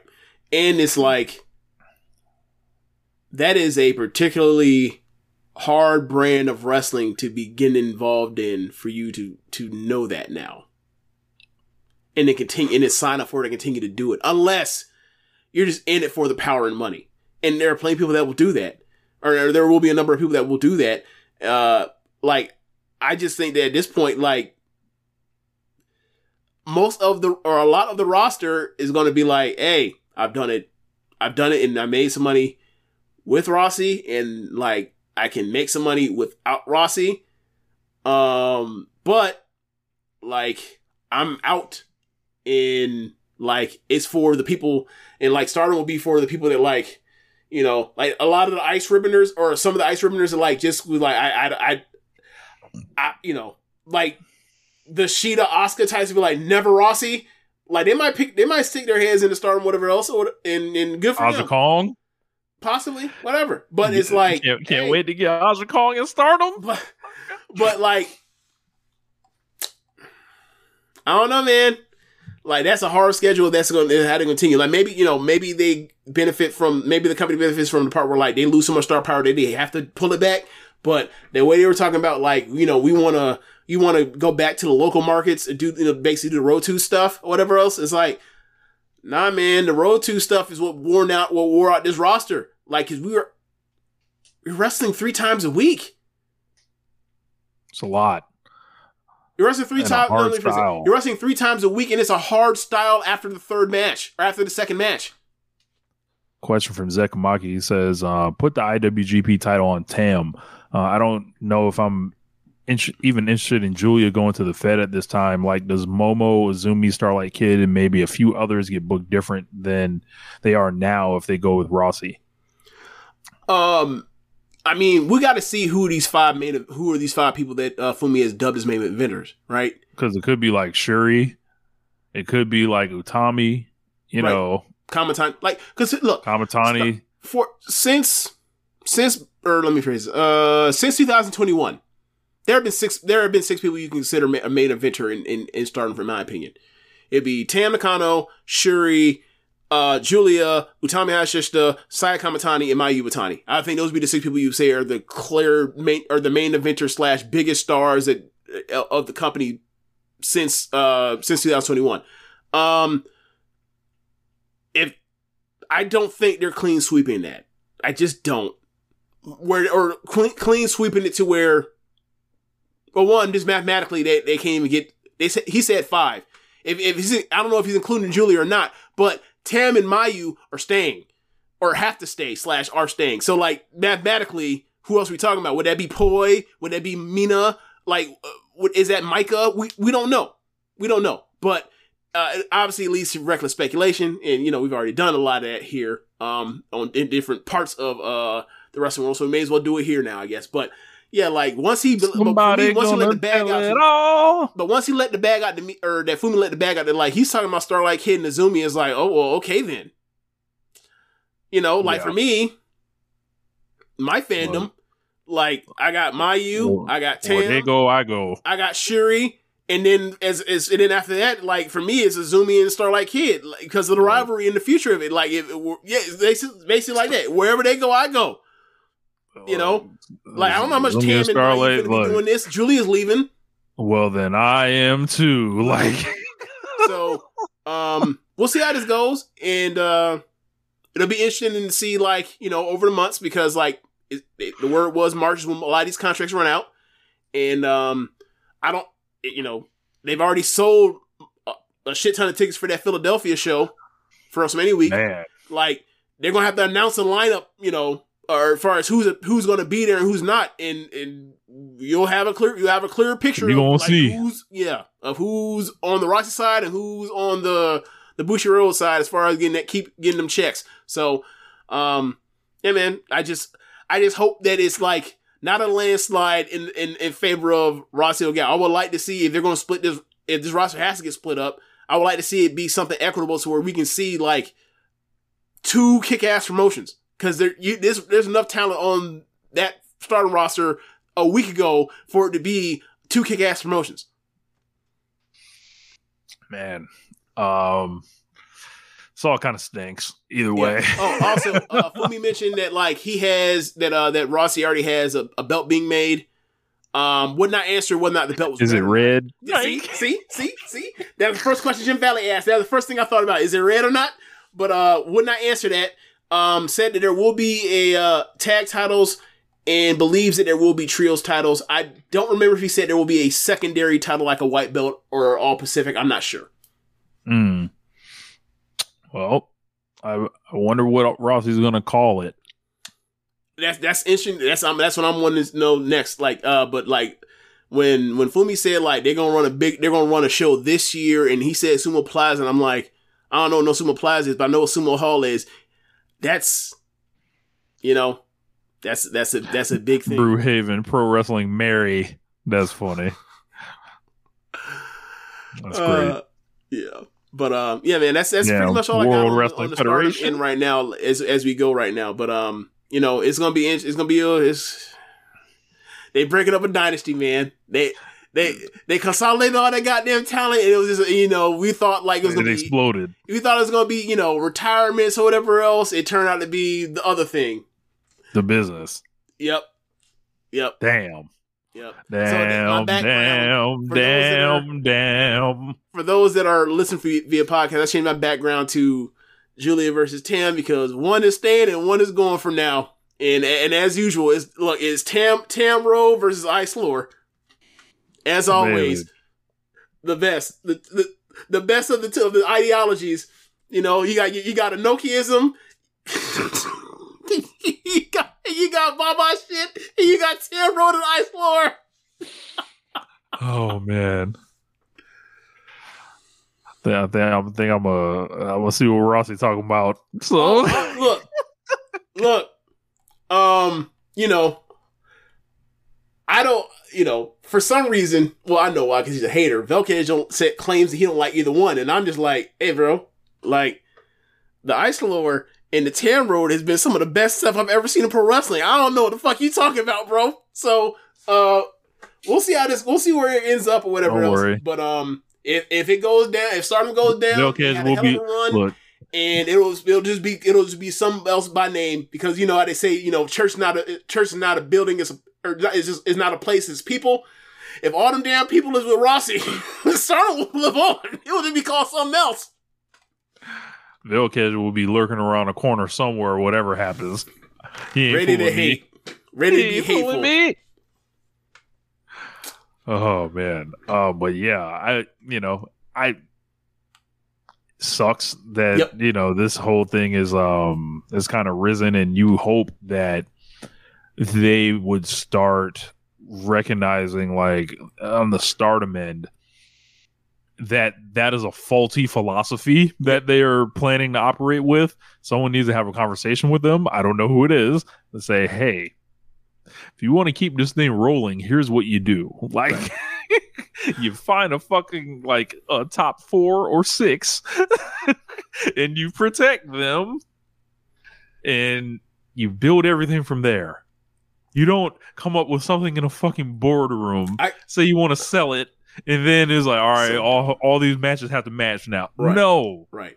Now, like better yet, to be like, hey, you see how you bought this thing and it was making X amount of money, and then like since you bought it in like the two years when you didn't fucking mess with it, or three years when you didn't fucking mess with it, it it quintupled in value. You're not gonna. The only thing you're gonna do is fuck it up. It's not broken. Leave it alone. But no, no. Got a medal. Got a medal. Sekumaki says, I do think with or just the number two promotion goes down the drain, Tam's gonna have to carry stardom on her back. I do think with Okada leaving some of the stardom or with Okada leaving, some of the stardom talent will try to leave and try America.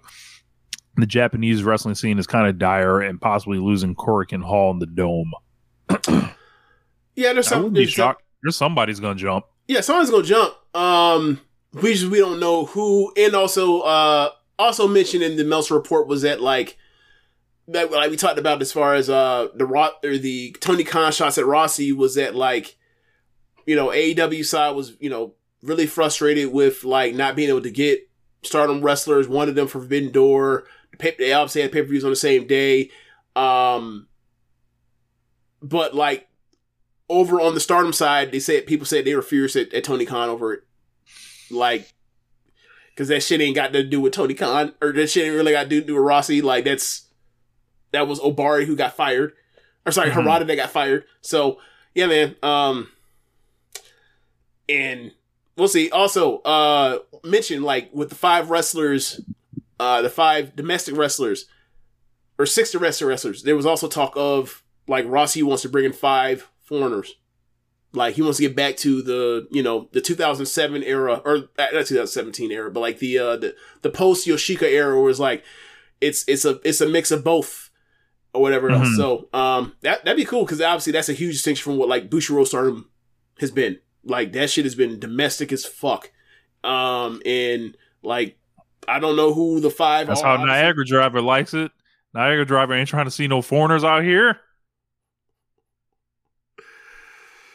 I'll if let you Niagara, ain't from- I'll let Niagara Driver defend himself.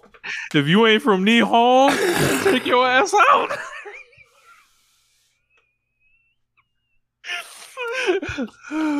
Shout Niagara. Oh man, that's funny. That's you ain't funny. from Nihon, get the fuck on. Exactly. Who wrote? Someone wrote that for real? Okay, No, I, no, wrote, I wrote that. Me. okay. No, the way you said it was like as if someone said that on the board. Like, nah, who typed that up that damn fast? Okay, all right, there you go. That's, if you ain't from Nihon, get the fuck on. That's that's outstanding. That's outstanding. All right, yeah, but I think that's the end of the show. It ain't, we Yeah. ain't topping that. Yeah, that's Yeah. it. Yeah, thanks for Oh. listening, y'all. If you are uh, listening, uh, I'm sorry, if you're watching from the stream, you, you are not listening to the podcast. Be sure to go to our podcast or the show notes and go to our Red Circle link there. You can uh, donate there. Um, be sure to listen to other shows on the network. Besides One Nation Radio, you have Keeping It Strong Style, All Things Elite, uh, Russell, Russell Things with Chris Art. Plant. Did I say it right this time? Russell Art. Russell Art with Chris with Chris things. Chris Plan. What the fuck am I doing? My bad, Chris. My bad. Uh, I, I will one day I will like look at the show notes and actually read the damn thing off. Um, Tunnel Talk, the Trish and Sarah Wrestling Podcast. Uh, WWE All time great audio from from Trish and Sarah. Okay, I'll Uh, the last episode. I'll check that out. I haven't gotten to it yet. Um, I saw that uh, Tunnel Talk released something what yesterday or this morning. Yes. Yeah, Yep. I gotta see that too. So, uh, and also, not last but not least, you know, the the ugly duckling, the ugly duckling on the podcast, uh, uh, RSS feed, the, the, uh, Imp's WWE Adventure, like covering the biggest promotion in the world, and it gets the least amount of love, uh, from uh from us because it's the 30 minutes a week. 30 minutes a week. That's all you can, all, all we can suffer. All that's all we can clear to go out over our airwaves. Uh, yeah. So, uh, so thanks for listening, y'all. Later. Peace.